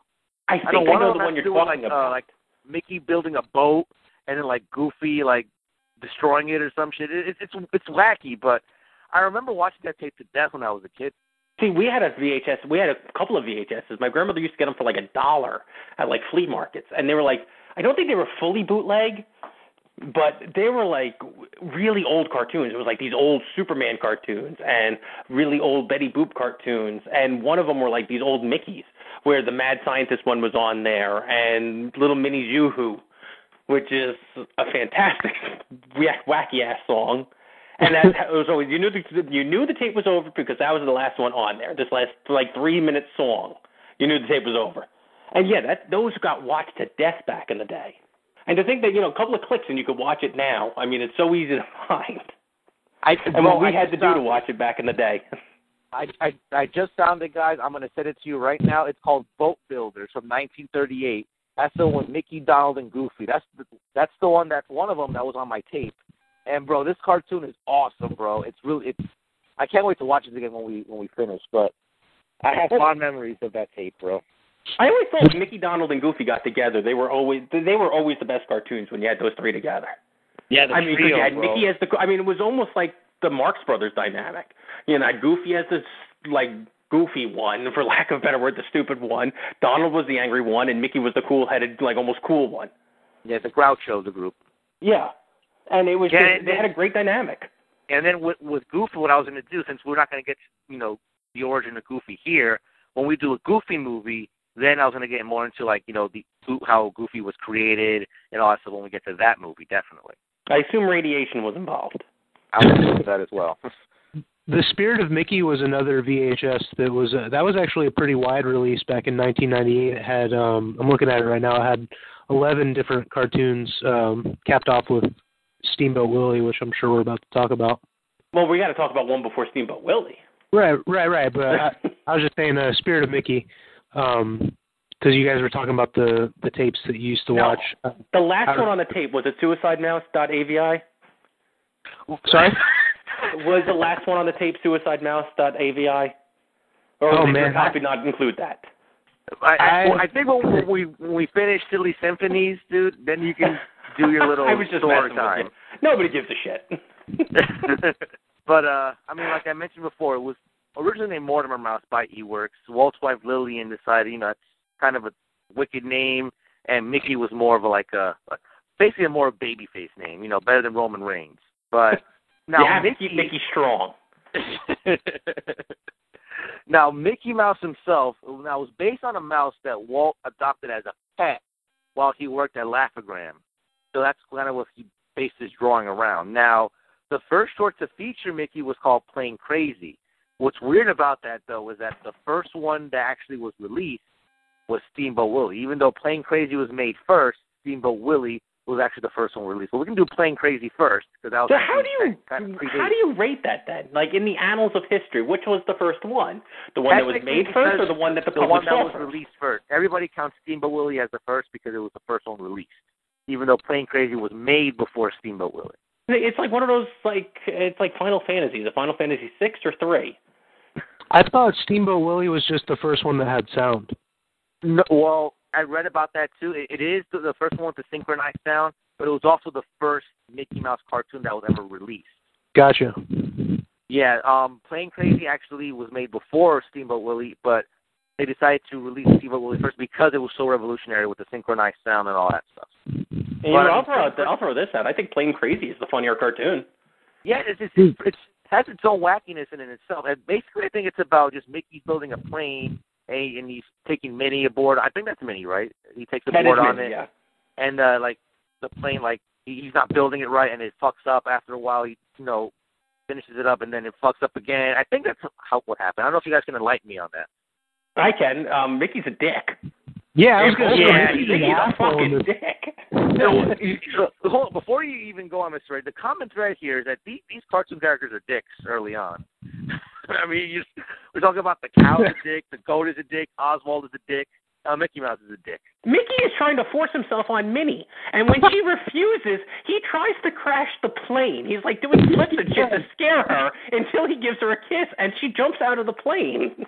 Bro, he throws her out of the plane. He thinks oh, he it's does, so fun. and then she like no, she steps out, and then she puts has like the her underwear is like parachute. and he laughs at her. Yeah, and he laughs at her, and then she slaps the crap out of him. But it's like that's a. I mean, there's no other way to put it. He pretty much summed it up. He forces himself on her. I mean, there's no other way. And then when she refuses, all right, fuck it, bitch, we're gonna crash this thing. Let Let's just be uh, safe in the fact that there was no pinball machine around. Yeah, That one got ugly. This is not the Mickey that we grew to to love over time. I don't know. I kind of like this Mickey though. This Dick Mickey, even in Steamboat Willie, he's kind of a dick. Like, look at all the animals he abuses in that one. Oh They should- yes, the- They should have Mickey act like this at the parks. Yeah, he he walks over, just smacks the ice cream cone out of the kid's hand. no, Steamboat Willie, bro. Now, uh, like we already alluded, this was the first cartoon that had synchronized sound. Now, before that, it was basically like it was similar to the Alice comedies, you know, um, the Oswald cartoons, where it was basically just silence with music playing in the background. Now, this one actually had synchronized sounds go along with the with the animation and the music, which was so was revolutionary for its time. Now, correct me if I'm wrong, though. Basically, what happens here is that he works for Pete on this steamboat, and Pete's a, Pete, he's another dick. Yeah. Pete, He's bro. not quite as big a dick as Mickey is, though. There's a theme here. like he just wants Mickey to get back to work. He might be surly, but he's still not like the dick that Mickey is. So Mickey gets thrown out of the, you know the main part of the boat with the steering wheel. Um, Pete starts uh, chewing tobacco and he gets hit with it when he starts tries to spit it out. That's pretty wacky. And then this guy Mickey, bro, the the parrot's laugh or the bird or whatever is laughing at him, and then he decides to just have fun, I guess, and he starts. Oh, before he, before that, bro, Mickey Mouse tries to chase the boat because I guess she she missed him while he was there, so he actually was able to get her onto the boat.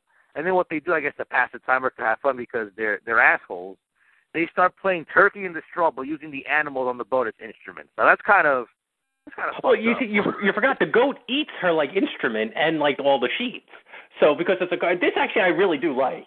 So she like turns his tail into a crank and she cranks his tail and it comes out like a phonograph.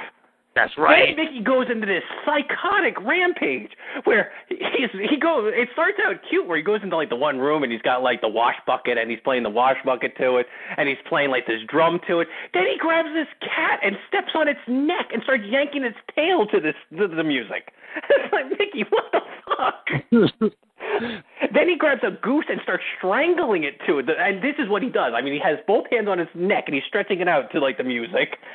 like, are you off your meds, Mick? What happened? and here's the thing with this. Now, now the whole the little backstory. Walt Disney was inspired after watching the Jazz Singer. Now, the Jazz Singer, it, we can talk about this, you know, on a regular Forced Perspective too. It's an, an iconic film because it was the first of the talkies. You know, before this, it was all silent films, but Jazz Singer kind of changed the business in that it was the first actually, you know, sound talkie film. You know, the films that we know of today with talking, for lack of a better word. Um, so Walt sees a jazz singer and is. You know what? We should make a cartoon with actual sound. You know, uh, synchronized with it. Um, so after the whole thing with Oswald went down, and then Mickey came into the picture, they created made made Playing Crazy, but it, didn't impress like the distributors. That's why it didn't come out first because when it was screened for potential distributors, they didn't like it. So he felt that maybe adding sound to a cartoon would increase the appeal of it as well. So I mean that's kind of cool. Like the jazz thing. I mean the jazz thing is already a revolutionary film, just in film period. But the, it inspired Walt Disney to make this to change animation, and there you go. You get this, and he changed the business. I mean, I'd love to see what like the uh the big wigs said when they saw Playing Crazy. Like they didn't like it. Like they stroked their chin and said, ah, "It's good." I like how The he forced suits, himself on the woman. She should be back in the kitchen. But Can he abuse more animals?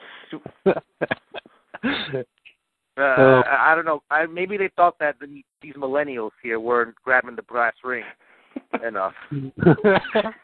They're these damn millennials.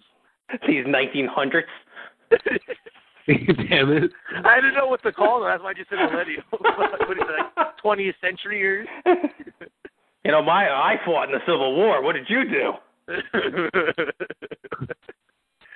so yeah, um, so Mickey basically commits all count all these counts of animal abuse on this boat, right? And then uh finally Pete catches him making an ass of himself and he sends him back into the boat to peel potatoes. So the bird goes like, you know what, let's laugh at this fucker one last time. So he comes out the window, laughs at Mickey, Mickey throws a potato at him and knocks him overboard. And You hear the bird drowning. and Mickey put has that a maniacal in. laugh, bro. This fucking evil ass laugh that ends the cartoon. yeah, I mean, seriously, this is where this shit's coming from. But also, uh, just as a cook, um, Mickey Mouse sucks at cutting potatoes, apparently, because he has these giant football-shaped potatoes, like these football-sized potatoes that he like whittles down into like pea shapes. I I just don't think he. I think the moral of the story is Mickey just doesn't want to fucking work, and when you make him work, he's just a surly bitch about it. yeah. And he will hurt your he will hurt your pets if you make him work. So that's uh, basically Steamboat Willie, though. I mean, you had Steamboat Itchy come out in 1936 or whatever it was that kind of upped the violence a little bit, but I mean, Steamboat Willie is where it started. Oh me, oh my. I believe that was the same year with Al Capone dancing to Charleston. I think that was. Well, you know, everybody loved Roger Myers Sr. and the world. Mo- the world loved Roger Myers Sr. and as such, he loved most of the people of the world. Now it's funny, uh, 1930, but that's around the time that uh, like Iwerks and Disney had this falling out. It's it's kind of kind of crazy because Iwerks at this time felt that you know he was doing all the work, making all these characters for for Walt, and he wasn't getting enough of the credit. Kind of like how Chester J. Lampwick felt at Roger Myers Sr. And it, it, that's exactly where they took the story from, by the way. The whole thing with Iwerks and Disney, and that's why Iwerks had to do his own studio. But then, you know, he made up with Disney by like ten years later, 1940. But just wanted to bring that up because the Chester J. Lampwick thing, that's that's where they took it from. The whole Iwerks Disney falling out, which is kind of funny. It really is like the wrestling business. It doesn't matter what the hell happens. Eventually, everyone makes up just to make money. Never say never, bro. Um, so Man, yeah, you Now, is it true any, uh, that Walt Disney released the controversial the controversial cartoon Nazi Supermen are our leaders? I was going to get to the whole Nazi thing actually a little bit later on. oh, Was that the one where Donald Duck was a Nazi, or was that a different one? oh no, that was uh, that was a Simpsons joke that I threw out. But yeah, I have seen the cartoon where Nazi where Donald is a Nazi, sort of. yeah, that, that I forgot what it's called, but I, I I've seen that one before. I forgot like exactly what happened in it though. When we get to the World War II era, we should watch some of those because uh, those Yeah. are interesting, man. One of those, You know, a lot of them are great. one of them is like an anti-Nazi propaganda cartoon, and it basically ends with uh, if you join, then you're gonna die. Like the kid dies. That's the end of the cartoon. There you go. There's the moral. Wait, um, wait can we we get- actually, even though it's not Disney, can we watch the Popeye one? yeah, sure. Have you ever seen the Popeye one? No, Nah. I, I can't wait till we get, wait till we get Seventy to, like, years later, it's uncomfortable to watch. bro. Wait till we get to post World War II, bro, 1946, and we do the story of menstruation. That'll be a two-part episode. You know what? The story of menstruation, I don't think is quite as awkward as watching the Popeye talking about uh, how you can slap the Japs and what their Nah, bro. representation of. Oh, you have to see this cartoon. It was like again, sign of the times. I understand, but you go back and watch it now, and it's like, wow, holy shit, dude, holy Nah, shit. There was cartoons were bad back in the day. Some of them. You have to look, like just look up banned cartoons, and holy shit, there's a reason why some of them are left out of like the uh, the collections. like the bad Mormon cartoon with the Yeah, white seriously. delightsome people. But you know what? It did give us you can't touch Mormon Jesus. yes. but do you guys have uh, any last words on a Steamboat Willie or like the early Mickey Mouse stuff? Yeah, I do. I mean, before when I said, you know, a lot of those older cartoons, it really is very repetitive. And, you know, like we, saw Oswald the Lucky Rabbit, the fucking train goes up and down the hill for like two minutes, it feels. And it was just, hey, look what we can make our train do. And it's like, isn't it awesome? Trains don't do that in the real world. Aren't you just mesmerized by this? And, you know, back then it probably was, but now it's like, all right, next next scene. The Mickey Mouse cartoons don't feel that way to me. The Mickey Mouse cartoons have really good pacing, and actually, there are scenes in there that still make me laugh. I mean, when he makes his hair look like Lucky Lindy in Plane Crazy, and that smile he has on, I want to make this my freaking screensaver. That one still shot of him with this creepy ass smile with his hair like brushed up is the funniest goddamn thing I've seen all day. I had to pause the video because I was laughing so hard at this shot. Does either of you do either of you remember this one single frame? It's, it's, it goes on for a few seconds, but it's the funniest freaking image. Either of you? I don't recall. Um, no. No, not really. Go back and watch this. It's like the beginning of the the the plane gets put together, and he looks at the book, and there's a picture of uh Charles Lyndon. I lost his name for a second, and he tries to make himself look like him, and he's a fucking cartoon mouse, so he can't. But he has like his hair like brushed over, and he just puts on this smile where you actually see all his teeth. It's fucking hysterical. I just want to say, um, my favorite show at any of the Disney parks is uh, Fantasmic. Ha- have you guys ever seen this? You know what? Um, to be honest, as much as it pains me to say, I have never been to Disney World. Oh man, No, Just no, I, I, I got one. Wor- well, I was gonna say I got one worse, but not going not going to Disney World ever is pretty much the worst thing. But I've been to Disney World once. That was back in 1994, so that was like 20 years ago. So I haven't been back since. Uh, well, own. Fantasmic is um, basically the show's. Um, it's about Mickey's dreams, and uh, his dreams get invaded by all the villains. And I'm a big mark for all the Disney villains, so that's one of the reasons why I love it. But the reason I mention it is at the end of it, um, Mickey does all these like magic tricks and he teleports and stuff. And at the end, he comes out on the on the boat at Steamboat Willie, and uh, that's just a really cool um, nice.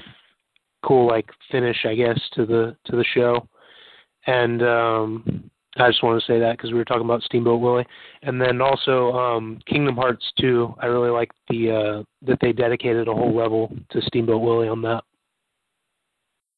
Yeah, well, Yeah. I mean, right right now, actually, I, I am planning on taking a trip down to Florida in October for uh, the Emperor's wedding. I don't know how else to phrase it, but I mean, while I'm there, I might as well take a trip down to Disney World. I haven't been there in 20 years. That should be fun. You know what? My wife and I are are going to that as well. So um, maybe maybe we'll all hang out at Disney together because we have annual passes. Absolutely, that, that, That would does be sound like fun. bro. That And, sounds like um, absolute fun. And also, while we're talking about it, um, because this goes with the theme of this show, at the same park, uh, Disney Hollywood Studios, that's where the Fantasmic show is, they have this really cool, it's kind of like a mini museum on Walt Disney called One Man's Dream. And it kind of gives you a little, it, it's really awesome, man. It's like a walkthrough where it just goes through um, Disney's life, kind of like we're doing, but it's obviously more in depth and uh, it goes further beyond um, you know, goes through his entire life, and then at the end you, you watch like a 15 minute uh, kind of documentary on You Walt know Disney. that remind, not to cut you off, JD, but you know what that reminds me of? It's uh, the story of Roger Myers Sr. Itchy and Scratchy Land that they're watching, and they show Pinocchio and uh, Fantasia. What, what I forgot what they call it, like Fan Scratchy, Scratchtasia. That's what they called it. But it's something like that when they show like the story of like you know Disney, I guess, and then you see some of the early work, and you see it's like a, yeah, I think that's what you're describing. Yeah, it's really cool. They have and they have like models of um of like some of the attractions and uh and um sorry, the, the castles and they even have like um Walt Disney's office, like what his office looked like. It's really cool. There's this one ride that when I go to Disney, I do want to go on. It's the movie ride. I forgot what it's. The Great Movie Ride. Yeah, I was talking about it earlier. That's at the same park, yeah. the great movie ride is the one that I really want to go on because that, as a movie mark myself, that's something that I know I'm gonna like freaking gush over. Yeah, it's it's a really good ride too. Um, like I said, it's kind of like Jungle Cruise in the fact that um, that they have a script. And I actually saw s- one of my friends posted that he would probably like that attraction more if there wasn't the whole spiel. But um, he's just like a hardcore Disney mark like I am. But uh, yeah, as a as a movie fan in general, you you would definitely appreciate it. Yeah.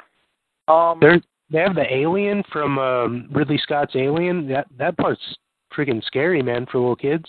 Oh man, I my sister went down to Disney. I think a couple years ago, and she went on the Jurassic. I think no, no, that's at Universal. I think the Jurassic Park ride. Yeah, that was a- freaking scary.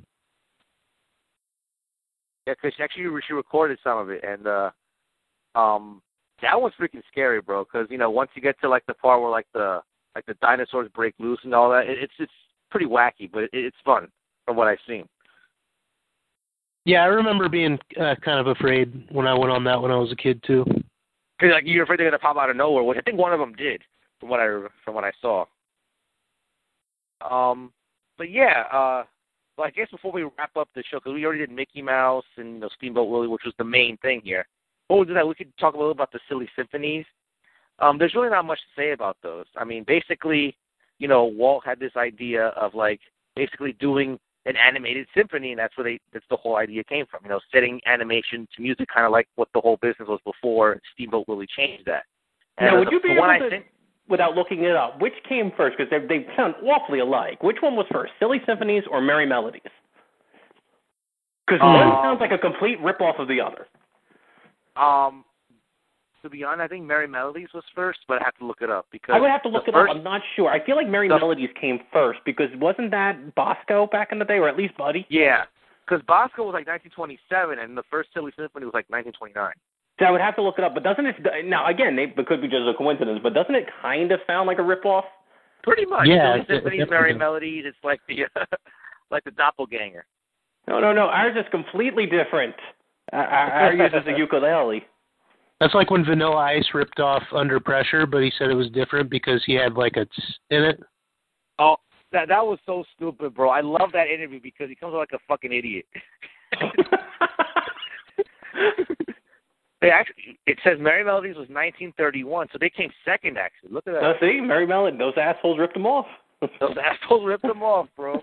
I mean, there's no other way. I mean, I cannot believe that. Well, you know, that, that's popular. So, uh, no, we have something completely different. Uh, Ours is not a happy meal; it's the fun time meal. It's completely different. Merrie Melodies is more well known than Silly Symphonies, though, right? Hey, you know what? Which one came first, Hydrox or Oreos? Well, apparently, according to this, the idea between behind Merrie Melodies was that they wanted, like, the selling point was that the new cartoons would have music from the soundtracks of the Warner Brothers films, and would technically serve as like advertisements for the those films and that kind of music. That's actually So, kind of a clever idea. essentially like this kind of the same thing as Silly Symphonies, but they had like you know they were advertising like the Warner Brothers brand with those. So I guess that was what they tried to make it different, trying to make it unique, I guess. Oh, in case any listeners actually give a shit, everybody knows like Oreo's the famous one, but Hydrox actually was first. Oreo's ripped them off, but which one's still alive today? That's kind of what I meant with Silly Symphonies and Merrie Melodies. It doesn't matter which one came first; it's which one's won. Now the one I sent you guys was the first ever Silly Symphony, which is the Skeleton Dance, and yeah, you, you get what. I'm saying again, though. Yeah, Like there was nothing. To, I mean, I know you have to love really it. nothing because happened. It's just Nothing like, happens. Nothing fucking happens happens. at all. Except for a the graveyard horrifying night. nightmare fuel at the end where all the skeletons There's, can join. There's birds, you know, cawing, you know, in sync with the songs, and then all of a sudden the skeletons show up and they start dancing in sync with the music. So, I mean, that's pretty much it. And then once daylight hits, they all run back to the tomb. No, no, there no. you go. No, no, no, no.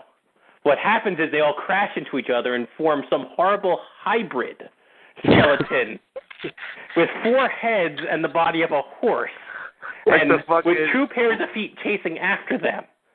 So all the Like- children, they were like, "It's good, but the children aren't going to be crying leaving the theater. What can we do about What this?" bro?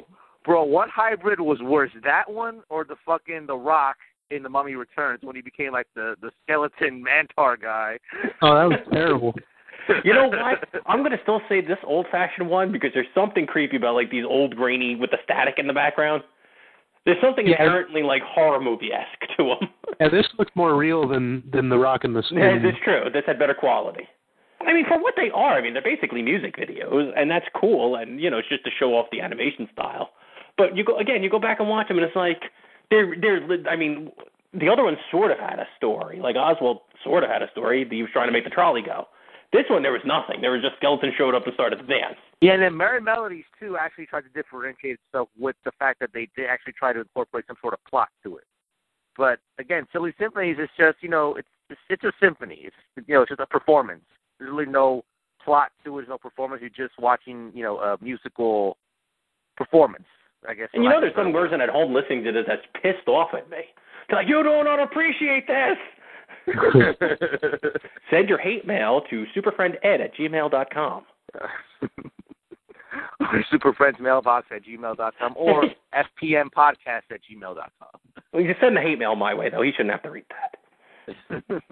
but uh, I mean, that's early Disney, and then like right you know, they continue with the silly symphonies. They uh, produce more Mickey cartoons. The Goofy and Pluto came out during this time. I think Donald Duck too. I don't remember if he was around this time also, but um, Disney had the idea you know he's having so much success with these shorts. Let's finally make a feature-length animated film. Again, something that changed the business. And then you have Snow White and the Seven Dwarfs, which we'll get into on the next episode, our our formal first episode. So, uh, with that, do you have any last words on anything today? Early Disney, Mickey, anything like that? Uh, Three Little Pigs was 1933. That was a pretty big one too. That Yeah. one, I mean, that's, That's right. that makes the soundtracks. That makes like the collection soundtracks today. That's right. The tortoise and the hare was another good one from around this time as well. Yeah, Bugs Bunny was Those- funnier though. The, those are the two I remember though. And I Ugly Duckling was another one that I, I remember seeing as a kid too. But the ones that stick in my head are tor- uh, or not, Tortoise in the Hare and uh, Three Little Pigs. Even Three Little Pigs, bro. They actually made a they Disney marketed the hell out of that. That was one of the most successful silly symphonies. They had like their own book. They had merch. You know, they they they sold more merch than Roman Reigns. It's like it's, it's weird. It, So they it's- sold three. It, it seems like a throwaway silly symphony, but it actually had quite a following. I guess because the, the the story of Three Little Pigs is iconic in and of itself. But Also told a story though. I mean, like you said, a lot of them were just you know a symphony and um, the video to follow. There was a definitive, you know, like a three act structure almost to it, as short as it was. that's right. Yeah, you, you got a point. Um, but yeah, it, it, any last words on it or anything that I might have missed? You know, talking about silly symphonies or anything like that. Um, just roll back real quick, right back to the Mickey Mania game I was talking about. Uh, My favorite level is the Steamboat Willie level. I mean, I love. I mean, watching the cartoon again today, it reminded me just how much from the cartoon it took. I mean, you even get to jump on the d- goat that shoots out musical notes. Pete is walking back and forth, chewing on tobacco, and one of his attacks is that he spits it at you. Do you get to abuse him as well? You do. You jump on him. Kind of like how Mario punched Yoshi in the head. Is it kind of like that? Yeah, you punch that son of a bitch right. no, yeah, seriously. In, in fact, in order to go, go past the level, you have to kind of use him as a springboard. In fact, first you have to shoot a cork in his mouth so he doesn't hurt you with the musical notes that come out. Then you jump on him to shoot the cork out, which actually is less of a dick because Mickey would have let the goat choke to death in the old cartoons because that's how the world worked back then. God damn it. and uh, if anybody else has played Kingdom Hearts 2, River is the uh, world in the game that's based off of Steamboat Willie. That is a fun level. It is better than the uh, Little Mermaid levels in that one. Hmm. Those are annoying as fuck, bro. I hate those levels. You know what? Here's the problem. I mean, the And you first know what? Atlantis And was not- really not to cut cool. you off real quick, Mr. Eddie. Mr. Eddie, real quick. Um, as much as I love the Lion King, that level in Kingdom Hearts 2 is probably one of the worst ones I've ever played because that shit got annoying real quick. But you know, whatever. Uh, It is not Which the one? The Little level. Mermaid? The Little Mermaid level? No, Lion King. those, he those. I hated those levels, bro. See, I didn't mind the Little Mermaid level, the first one. The second one with the music is just filler. Yeah. Actually, one of my favorite levels in the uh, earlier games, and the first one was I love the Winnie the Pooh level, where you actually collect storybook pages and it just Yeah, that expands one, the that one was, was neat. That was a nice little thing they did. And since I loved Winnie the Pooh as a kid, it was like Winnie the Pooh's all alone sitting there. He's like, all my friends are gone, and maybe I'll be next. Have you come to say goodbye to me? And it's like, oh, fuck the rest of the mission. We have to help Winnie the Pooh. Did you play all the pages at once, or did you come back uh, after you collected each page? I would come back. I would. uh I didn't do it I all would at once. back. I, but I wouldn't do it like immediately. I would collect a few and then go back. Because That, the storyline actually yeah, is really Al- good. And, Fuck Aladdin. Fuck Hercules, bro. I gotta save Winnie the Pooh. yeah, seriously. Oh, the world's coming to an end. It doesn't matter. Winnie the Pooh is more important. We have to help that silly old bear. Yeah, well, it's, but the, the- the- it's probably the most heartwarming uh, level of the whole game. Oh, easily. I mean, it definitely tugs the heartstrings on that one. Um, And, you we, know, and, here's the I'll- problem, and though. can't wait to do also when we get we get to Many Adventures of Winnie the Pooh. That'll be a great episode too. 'cause I love that movie. That's a great movie. Look, Kingdom Hearts is a great game, but let's none of us fool ourselves that the story's any good. I mean, the story is a convoluted mess. It, I it's a mess. I just had somebody snorted a whole lot of cocaine before that, especially the second part. Like the second one, somebody did a whole lot of coke and then said, "All right, let's write this." especially after the first, especially after the first one, it really got like I just have no idea what. Yeah, the first one seemed almost kind of contained. I mean, there was a cre- there was a, these creatures called the Heartless. The Disney villains teamed up with them. The final boss, you give spoilers, but who gives a shit? You fight Maleficent, and you fight Maleficent as a dragon, and that's kind of the end. And then the second one, oh, I I still couldn't fucking explain it to you. Bro, that bro, that that second game had more false finishes than the fucking Vince Russo book, Monday Night Raw, bro. It's like, what the hell? It's like the Council of the Hooded Ones, like the Soulless or the Heartless or whatever the fuck they're called. And it's like I just want to play the Disney levels. What what the fuck are you doing with this story? This is not a hard story to tell. And let's let's be honest, that's the reason why we love that those games is is to play the Disney stuff. Well, that's what it is. It's God of War with Disney. Basically, I mean, you sma- you do co- simple combos with the attack button, and the other one does magic. I mean, it's pretty much that. Yeah, it's just now even the the the canon of the whole series is just it's such a mess. Like Birth now, I've never been to Disney. Can you buy a Keyblade one. there? That I've never been to Disney. Can you buy a Keyblade there? Like You a, know a what? fake one, of course.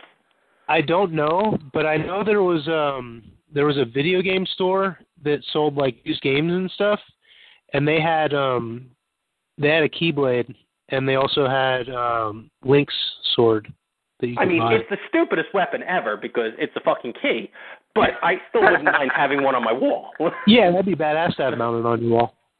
well, it's not just a regular key. It has like a charm on it that changes its power.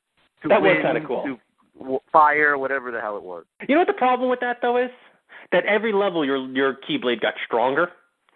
And it would change the look of it, but I think they could have done it where you could have kept the old look while upgrading the power. Because I mean, I really liked the uh, Nightmare Before Christmas keyblade, That one's nice, bro. That but you couldn't upgrades keep it if you wanted to pretty, beat the game. Pretty badass. Yeah, I mean, but you had to upgrade it, and it would lose that look. Yeah. So it's Did you like guys get the Ultima weapon?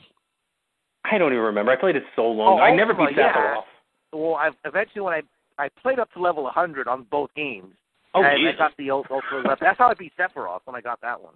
Yeah, I mean, I couldn't beat Sephiroth. I mean, you you either have to exploit Sephiroth and really like figure out like every single like you know back in the old Nintendo days like yeah, jump, rush forward, hit, hit, hit, back up, back up, back up, jump, jump. yeah, you basically have to be a little, you know, kind of like I don't I don't, I don't say, say a bitch, but you have to be a little bitch about it. Like you know, tap tap then hide, tap tap then hide.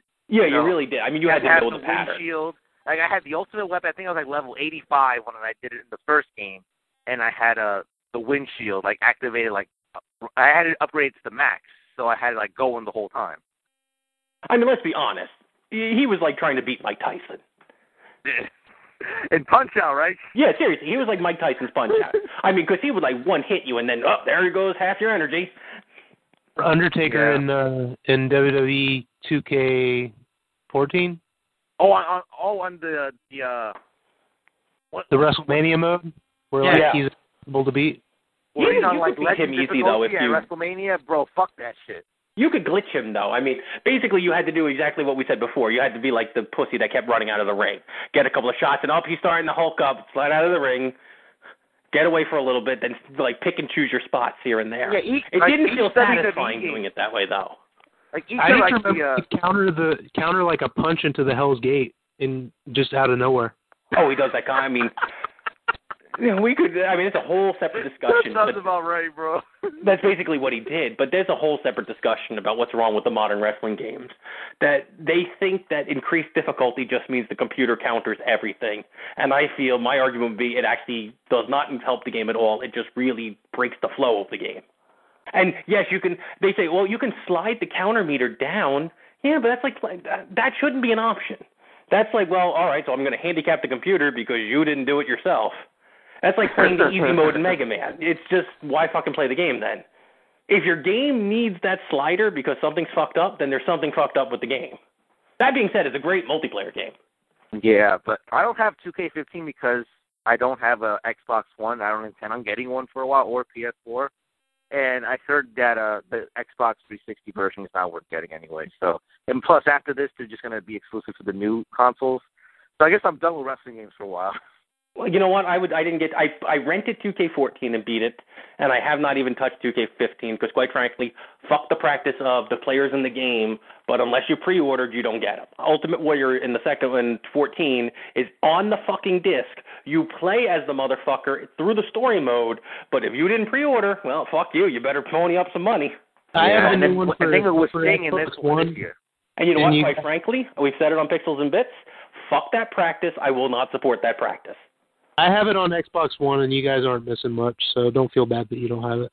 That's exactly. If I ever get one of the newer systems, I'll rent it. I'll beat the story mode because that's all that's worth playing on those games anymore, and then move on. Because that is something I, I Capcom's guilty of it too, where they had characters on a disc, but you better pony up if you want to do it. But what made this, what's even more of a slight on this one is that you better have bought this game sight unseen because with the fucking track record, you know, it's kind of hit or miss with these wrestling games a lot of the times. So give us the money now because if the reviews suck, we want to get what we can get now. and he's a playable character through the story mode. So they tease you with it too that it's right there. I mean, there's nothing more than a cash grab trying to get all Yeah. the money they can before you hear anything about the game. See, what depresses me the most is that a lot of those early wrestling games. I mean, I don't have to like early, early, but I mean like from the PS2 era, like SmackDown, Shut Your Mouth, SmackDown, Here Comes the Pain. Even the the first couple Raw versus SmackDown games, those had awesome story modes, bro. Like the storylines were better than the actual product on TV. Here comes The the one where where uh, they turn Kurt Angle into a female wrestler with the magic wand that Candice Michelle had. Or how about the one where you get to kill Eddie Guerrero in the first game after he died? After he died, right? Yes. That Boy, nobody thought about editing that, huh? And there he is in the coffin, huh? That was a fucking wacky one, bro. That was a great storyline, bro. What about the one I think from one of the newer ones where like Sheamus and all like the uh uh like the British guys formed the stable. That was freaking awesome. The United Kingdom. That was great. that was a great little story they had there. And what about the one where they unified the uh the the world title? I think it was from the first SmackDown versus Raw. That was a great one too. What about better than Utopia? Yes, that's MVP, right? MVP and Cena. Yep. Yeah, that was a great little angle too that they had in the game. Bro, a lot of these angle uh, game angles are great. What about when Undertaker would do magic? Do you remember that one? That was um oh six SmackDown vs. Raw 06, I think. That was Wasn't that the same one where? what- Am I thinking? Isn't that the same one with Eddie Guerrero that you're stealing the urn, or is that a different one? I'm not sure. Yeah, I'm not sure now either. It might be the same one. I do like that this Disney podcast turned into a conversation about wrestling video games, though. Me, me It flowed naturally. We went from video game. We went from Kingdom Hearts to wrestling game, so it was okay.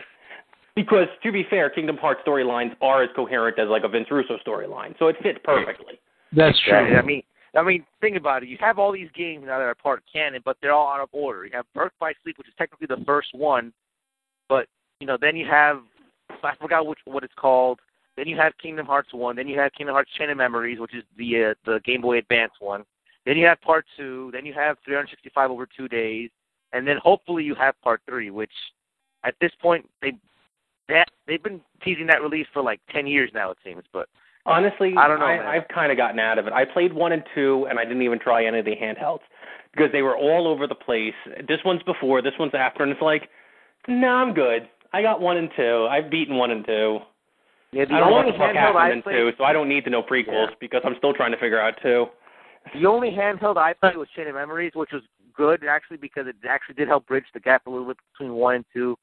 But then I tried to play 365 over two, and I just I couldn't finish it, and then I was just done at that point. So, you know, I already upgraded everybody in both games to level all both my Soras to level 100 in both games with the ultimate weapon. So I was done at that point.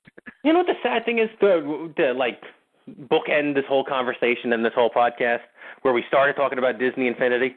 Imagine if they put I, I hate to use the word effort when it comes to Kingdom Hearts storyline, but imagine if they put that kind of effort into Infinity and they had this giant storyline going on there instead of just sandbox mode. Imagine how epic they could have done it with all these iconic Disney characters. There is a story that you could that talented writers could tell that would make this a must buy because you'd have to play just to see this story. And instead Yeah, it was just eh, kids will buy it. Kids will buy it anyway. And Yeah, that's exactly what it is. whole collect them all format. So that's like like you mentioned before. That's brilliant cra- cash grab. And it's kind of sad when it comes to that because, like I said, there there is uh, there's not money left on the table because that's the sad thing. You wouldn't get another dime out of it, but there's creativity left on the table there. And we know how creative Disney can be, so it's kind of sad that they didn't take that opportunity. Yeah, I agree. But uh, I guess with that, unless anybody has anything else to say, I think we're going to wrap up Forced Perspective episode 58, which is our introductory episode to our History of Disney series. We have a title have any- for the history of Disney series, like Disney Palooza or Disney Apocalypse. I went with the very simple The History of Disney. I say, very good. Now, if you have a suggestion as to what we can name it, I'm all ears. Disney all up in your grill. I don't know. Disney Apocalypse. Disney Nazi Disney men are our leaders. I like the history of Disney. Keep it simple. Yeah, let's keep it simple, Keep right? it simple. But uh, for the listeners out there, any questions, comments, feedback, just send an email to ftmpodcast at gmail.com. Be sure to put in the subject line Forced Perspective or FT. Now, I'll throw it to you guys. If you guys have any plugs, Mr. Ed, you can go first. Yeah, just keep an eye on this site. As I said on the other podcast, you know, things were getting better health wise for family members and then they took a turn and now they're better again, so hopefully I'll be able to get back on the site. Just as I started putting some stuff out, I um you can check out my uh video review of Breakout that went up a couple of weeks ago if you haven't seen it. I know how many people have clicked the YouTube link, so not all of you have seen it. Get to it. It's pretty funny if I do say so myself. And Breakout, uh, I said Breakout, Kaboom. Kaboom is actually one of my all-time favorite games, so check that one out and hopefully I'll be able to get a couple of uh, laid back gourmets since I have them all set up on my computer with the pictures and all set and ready to go. If people would just stop getting sick on me, that would be nice. Well, speaking of the laid back gourmet thing, I saw a picture I think on Twitter. I forgot who posted it, but I guess it was this. uh It was a bag of Doritos, right? But it was exclusive to Canada. I think it was ketchup flavored or some shit. I don't know if you've ever heard of it. That sounds horrifying. I almost got Doritos it- at it is Costco the other day. Since they, it's a, Doritos has a uh, Costco exclusive flavor, white nacho, which there was. I, I tried it. They had like a sample out. and was like, oh, I could review this. Oh, I could literally say nothing about these because they just kind of taste like nachos. Maybe not quite as strong. Well, moving on. I think one of the biggest disappointments, I actually had a funny review in my head. In fact, I even bought these from the internet. I got a bag of Lucky Charm marshmallows, just the marshmallows. And I thought hmm. this is going to be wacky, this is going to be funny. And after they taste just like Lucky Charm marshmallows, and then I realized, what the fuck could I possibly write about these? It's a bag of fucking marshmallows. well, I just put the uh cop the picture up on Facebook. I just sent it to you guys. So that's the Doritos ketchup flavored chips, bro. I will have to look for that. Now scroll up a little bit to on your thing. Did you see the uh the Lucky Lindy picture of Mickey there? Yes, I did. That's Now the, you see why I laugh so hard at that. That's, that's a funny freaking picture. right there. that Uh, is like JD, epic levels of wacky right there. Great. uh, JD, do you have any plugs? Um, I guess I do a podcast with my buddy Craig. Uh, it's called the Oz, Oz Effect. Um, just once a month or so, we we kind of preview the WWE pay per views. It's not really as um, in depth as the stuff that uh, K Fabulous Lucha Bros do, but uh, it's fun if you want to check it out. Um, Nice. Other than that, not really, man. I got a baby on the way. Oh, That's pretty awesome. congratulations. That's great. So you finally No. collected all the Dragon Balls and made that wish, huh? oh no! Now, now another guy, another co-host of mine is having a baby. like, what's going on here? You know, it's just going to be us two doing it then. Because I don't think there's any babies in the future yet since I'm still single, so we'll see. now, uh, now this will probably be the only, well, not the only, but probably it will be actually the only show we do before WrestleMania. So, uh, since you have a podcast, JD, what do you think about WrestleMania this year? Man, the build has been terrible. That's what I think. Yeah, man. I mean, I'm I'm anxious to see it only because I like I want to see a train wreck for that main event. You know, I'm I'm anxious to see that. So that's pretty much what's getting my excitement up because I want everybody to boo that motherfucker out of the building. I don't think you're going to get that. I think you're just going to get a mediocre. I mean, Brock is not going to let that. Brock is going to push it. Roman's is going to do his. Uh, Roman's going to do what he's got to do, and it's going to be underwhelming, and it's going to be okay. It's going to be serviceable. I don't even think we're going to be entertained with the train wreck.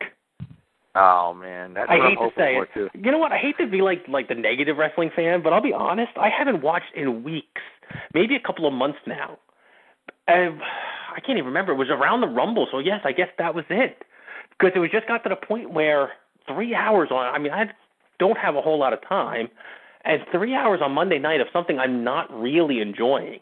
And what really clicked is Mike Johnson was talking on the one show. He's like, and then there was this big finish, and right there, that's why we watch wrestling. And it's like, but that was five hours. That was like five minutes out of 12 hours of programming that was good. That was holy mm-hmm. crap.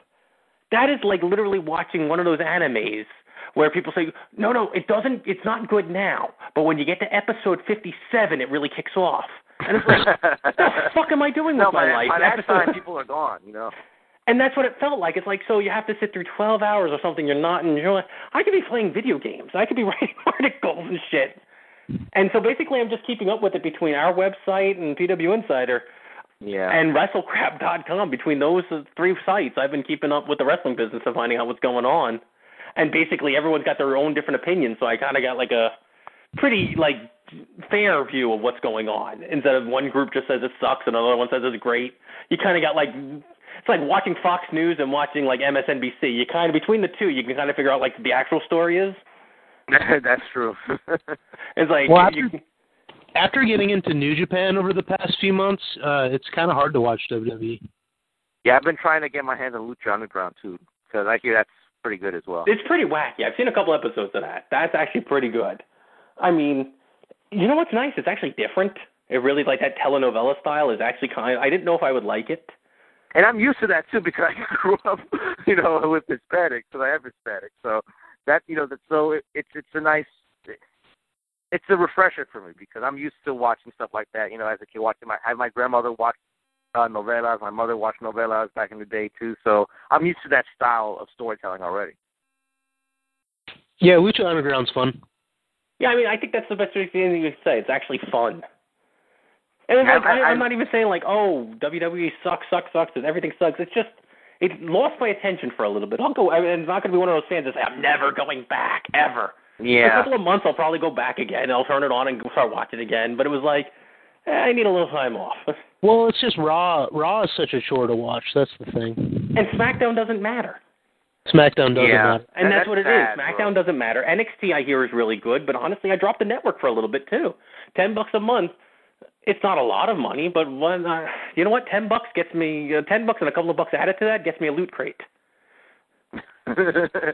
yeah, ten bucks, you know, can get me a lunch for you know a couple of days in the Yeah, week. I mean, you know, I mean, I don't know if D like showed you the thing I got him for Christmas.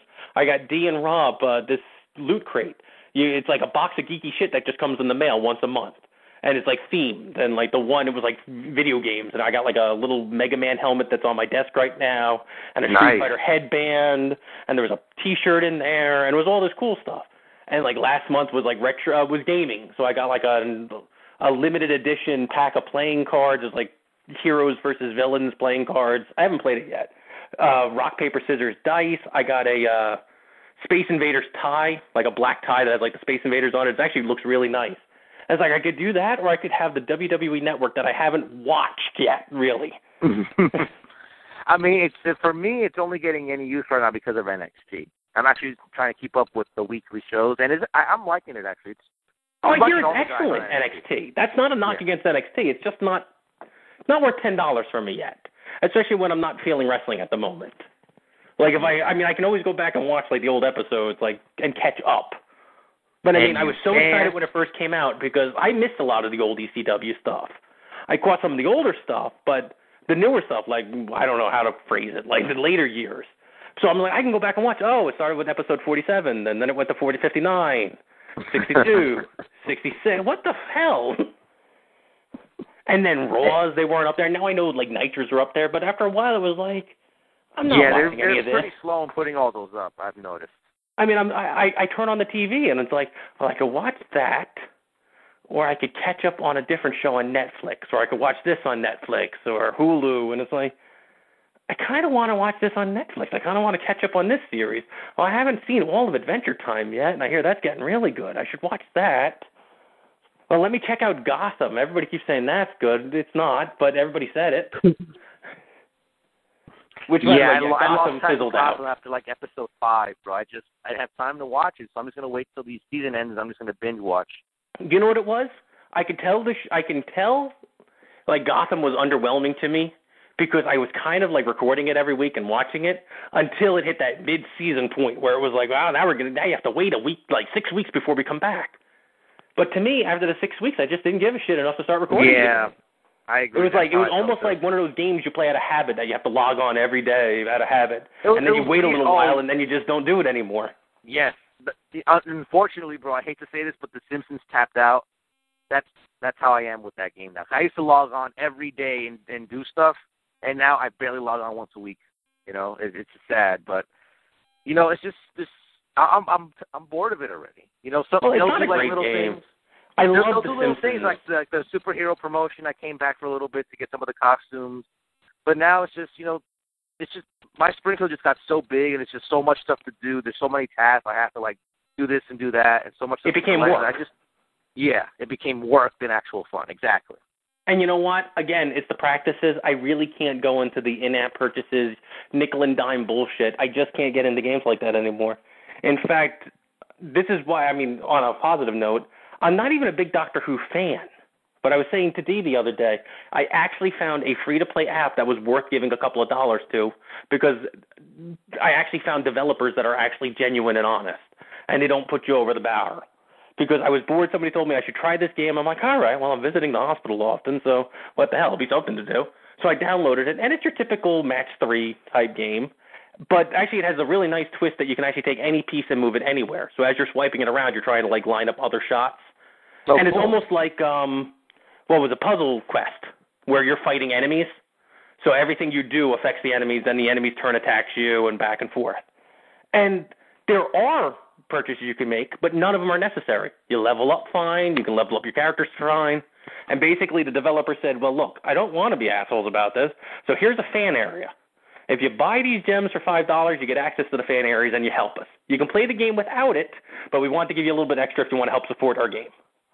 It's like, all right, you know Oh. what? Fuck it, I'll give you the five bucks for that mm. because that's what I would have paid for an actual game. Yeah, I mean that that does sound like a good concept. See, like with me now, see instead of The Simpsons, I'm more into like Immortals. Right now, I'm into that shit a little bit right now. I don't play every day, but like I'm playing that more than I'm playing The Simpsons now, unfortunately. And I, I wish the Simpsons were Immortals good. is a nice time killer. I, I that's I, I gotta say that. See, The Simpsons became work for me, like you know, like I just said. But Immortals is it's a nice little time killer though. It's not great, but it's it, it'll do for a mobile game. Well, that's what it is. A mobile game should just be something, honestly, as crude as it sounds, it should be something you whip out on the toilet and you play for five to ten minutes, or while you're waiting for a bus, or while you're waiting to get gas, or something like that. It shouldn't be something you play for hours on end. It just should be something that you, you to occupy your time for a little bit. Maybe while a TV show is playing that you're not really into when you're doing it in the background.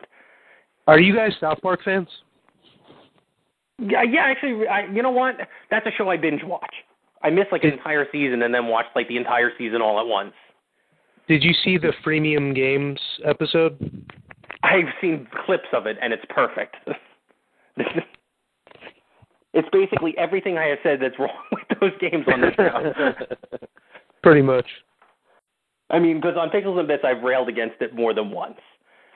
Only because it's not a look. Like I said, the the game I'm playing now, it's not an evil concept if it's done right. It's just that more people are more interested in how can we piss people off and make them just frustrated enough, make the game just addictive enough but unfun enough that they have to keep paying, but not worry about if the game's fun or not. It's how much can we squeeze our customers for. Instead, I think the analogy that the best sums it up is it's not let's make a fun game to make money. Let's just make a game to how, how's that? I fucked that up. It's thinking about instead of trying to make a fun game, you're trying to make a profitable game. Instead of why don't we make it both? Like Grand Theft Auto, mm-hmm. it's an extremely popular game and a very financial success, but they still focus on making a really good game first. Yeah, those games are fun. whether you like it or not. I mean, they're quality games, and they deserve. When people buy them, they're buying them for a reason. Games like Candy Crush, where you get to pull you up, you die three times. Oh, yeah. Give us a dollar. I'm sick of that game. to your I. I, I'm glad to say I'm one of the probably only people that never got into that game. At all. I never got into it. See, that's why I actually like this one because Candy Crush, like Bejeweled, never feels like an actual puzzle game to me because you can't set anything up. It's just which ones can you swipe that are next to each other. Yeah. There's no strategy involved. At least uh, this or I forget the name of it. It's uh, I want to say Pokemon Puzzle League, but it was actually based on a different game. It's the same game. It's the same kind of puzzle game.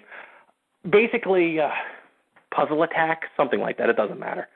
Those games are swiping block puzzles, but you can set up strategies. Like you try to, all right, I'm going to swipe here, swipe here, swipe here, swipe here, and then when I do this one, I'll get seven combos in a row. In Bejeweled, if you don't have a match to make, you can't make a move at all. So there's no real strategy. It's like which one? What's can you find the one Yeah. to match? It's more like um, can you match the colors or or where's Exa- yeah. Waldo? I think uh didn't uh, Mario Party is like Tetris kind of, right? You gotta have to match everything together. I think Mario Party had a similar game like that too. Yeah, Mario Party had a game similar to that. I wish I could freaking remember it, and I don't want to go on the computer and cheat and look it up. it was like like- called like the blo- like the Mario Block Party or something. It was some shit. It's But- something like that because they themed it for Pokemon and uh, for the Nintendo 64, and it was the exact same game. And basically, you're playing against someone else, and it's almost like um, Puzzle Fighter, that the game doesn't end until you defeat the opponent, whether it's person or a computer. And there's actually just like Puzzle Fighter, there's actually strategy in that game. And I feel like Bejeweled and Candy Crush and all of those, there's no actual strategy to it. Yeah. Although we've already talked about like the worst offender, that um, Dungeon Keeper. That was the oh, biggest I, insult I, to gaming. I, I stay away from that shit too. So Oh, that was- we won't. Yeah. Especially See, now we're getting a little the- bit off track, so I think we should probably. Just, Yeah, we we, we went we're creating our own uh, mini show here. With, with yeah, that, well, show. thank you for coming to this uh, preemptive edition. There's a special edition of Pixels and Bits. Just a bit. so, uh, everybody, next episode, our first official episode of the history of Disney, we're going to focus on the very first feature-length Disney animated feature cartoon, and that's Snow White and the Seven Dwarfs. So, any final words, JD, Mr. Eddie? I think I've said enough. Yeah, I think you have. JD? I'm just excited to to start watching these movies again. Me too, man. And We're gonna have a lot of fun too.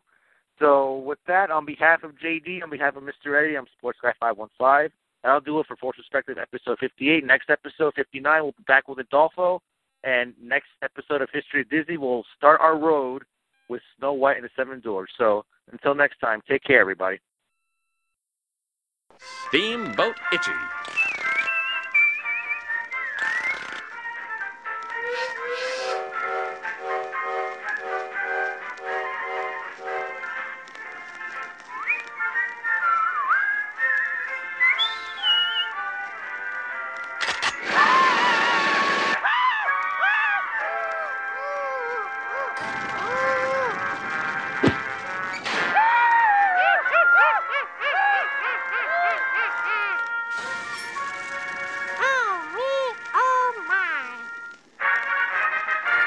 Roger Meyers Sr., the gentle genius behind Itchy and Scratchy, loved and cared about almost all the peoples of the world. And he, in return, was beloved by the world, except in 1938 when he was criticized for his controversial cartoon, Nazi Supermen Are Our Superiors. With Lucky Land slots, you can get lucky just about anywhere. Dearly beloved, we are gathered here today to. Has anyone seen the bride and groom?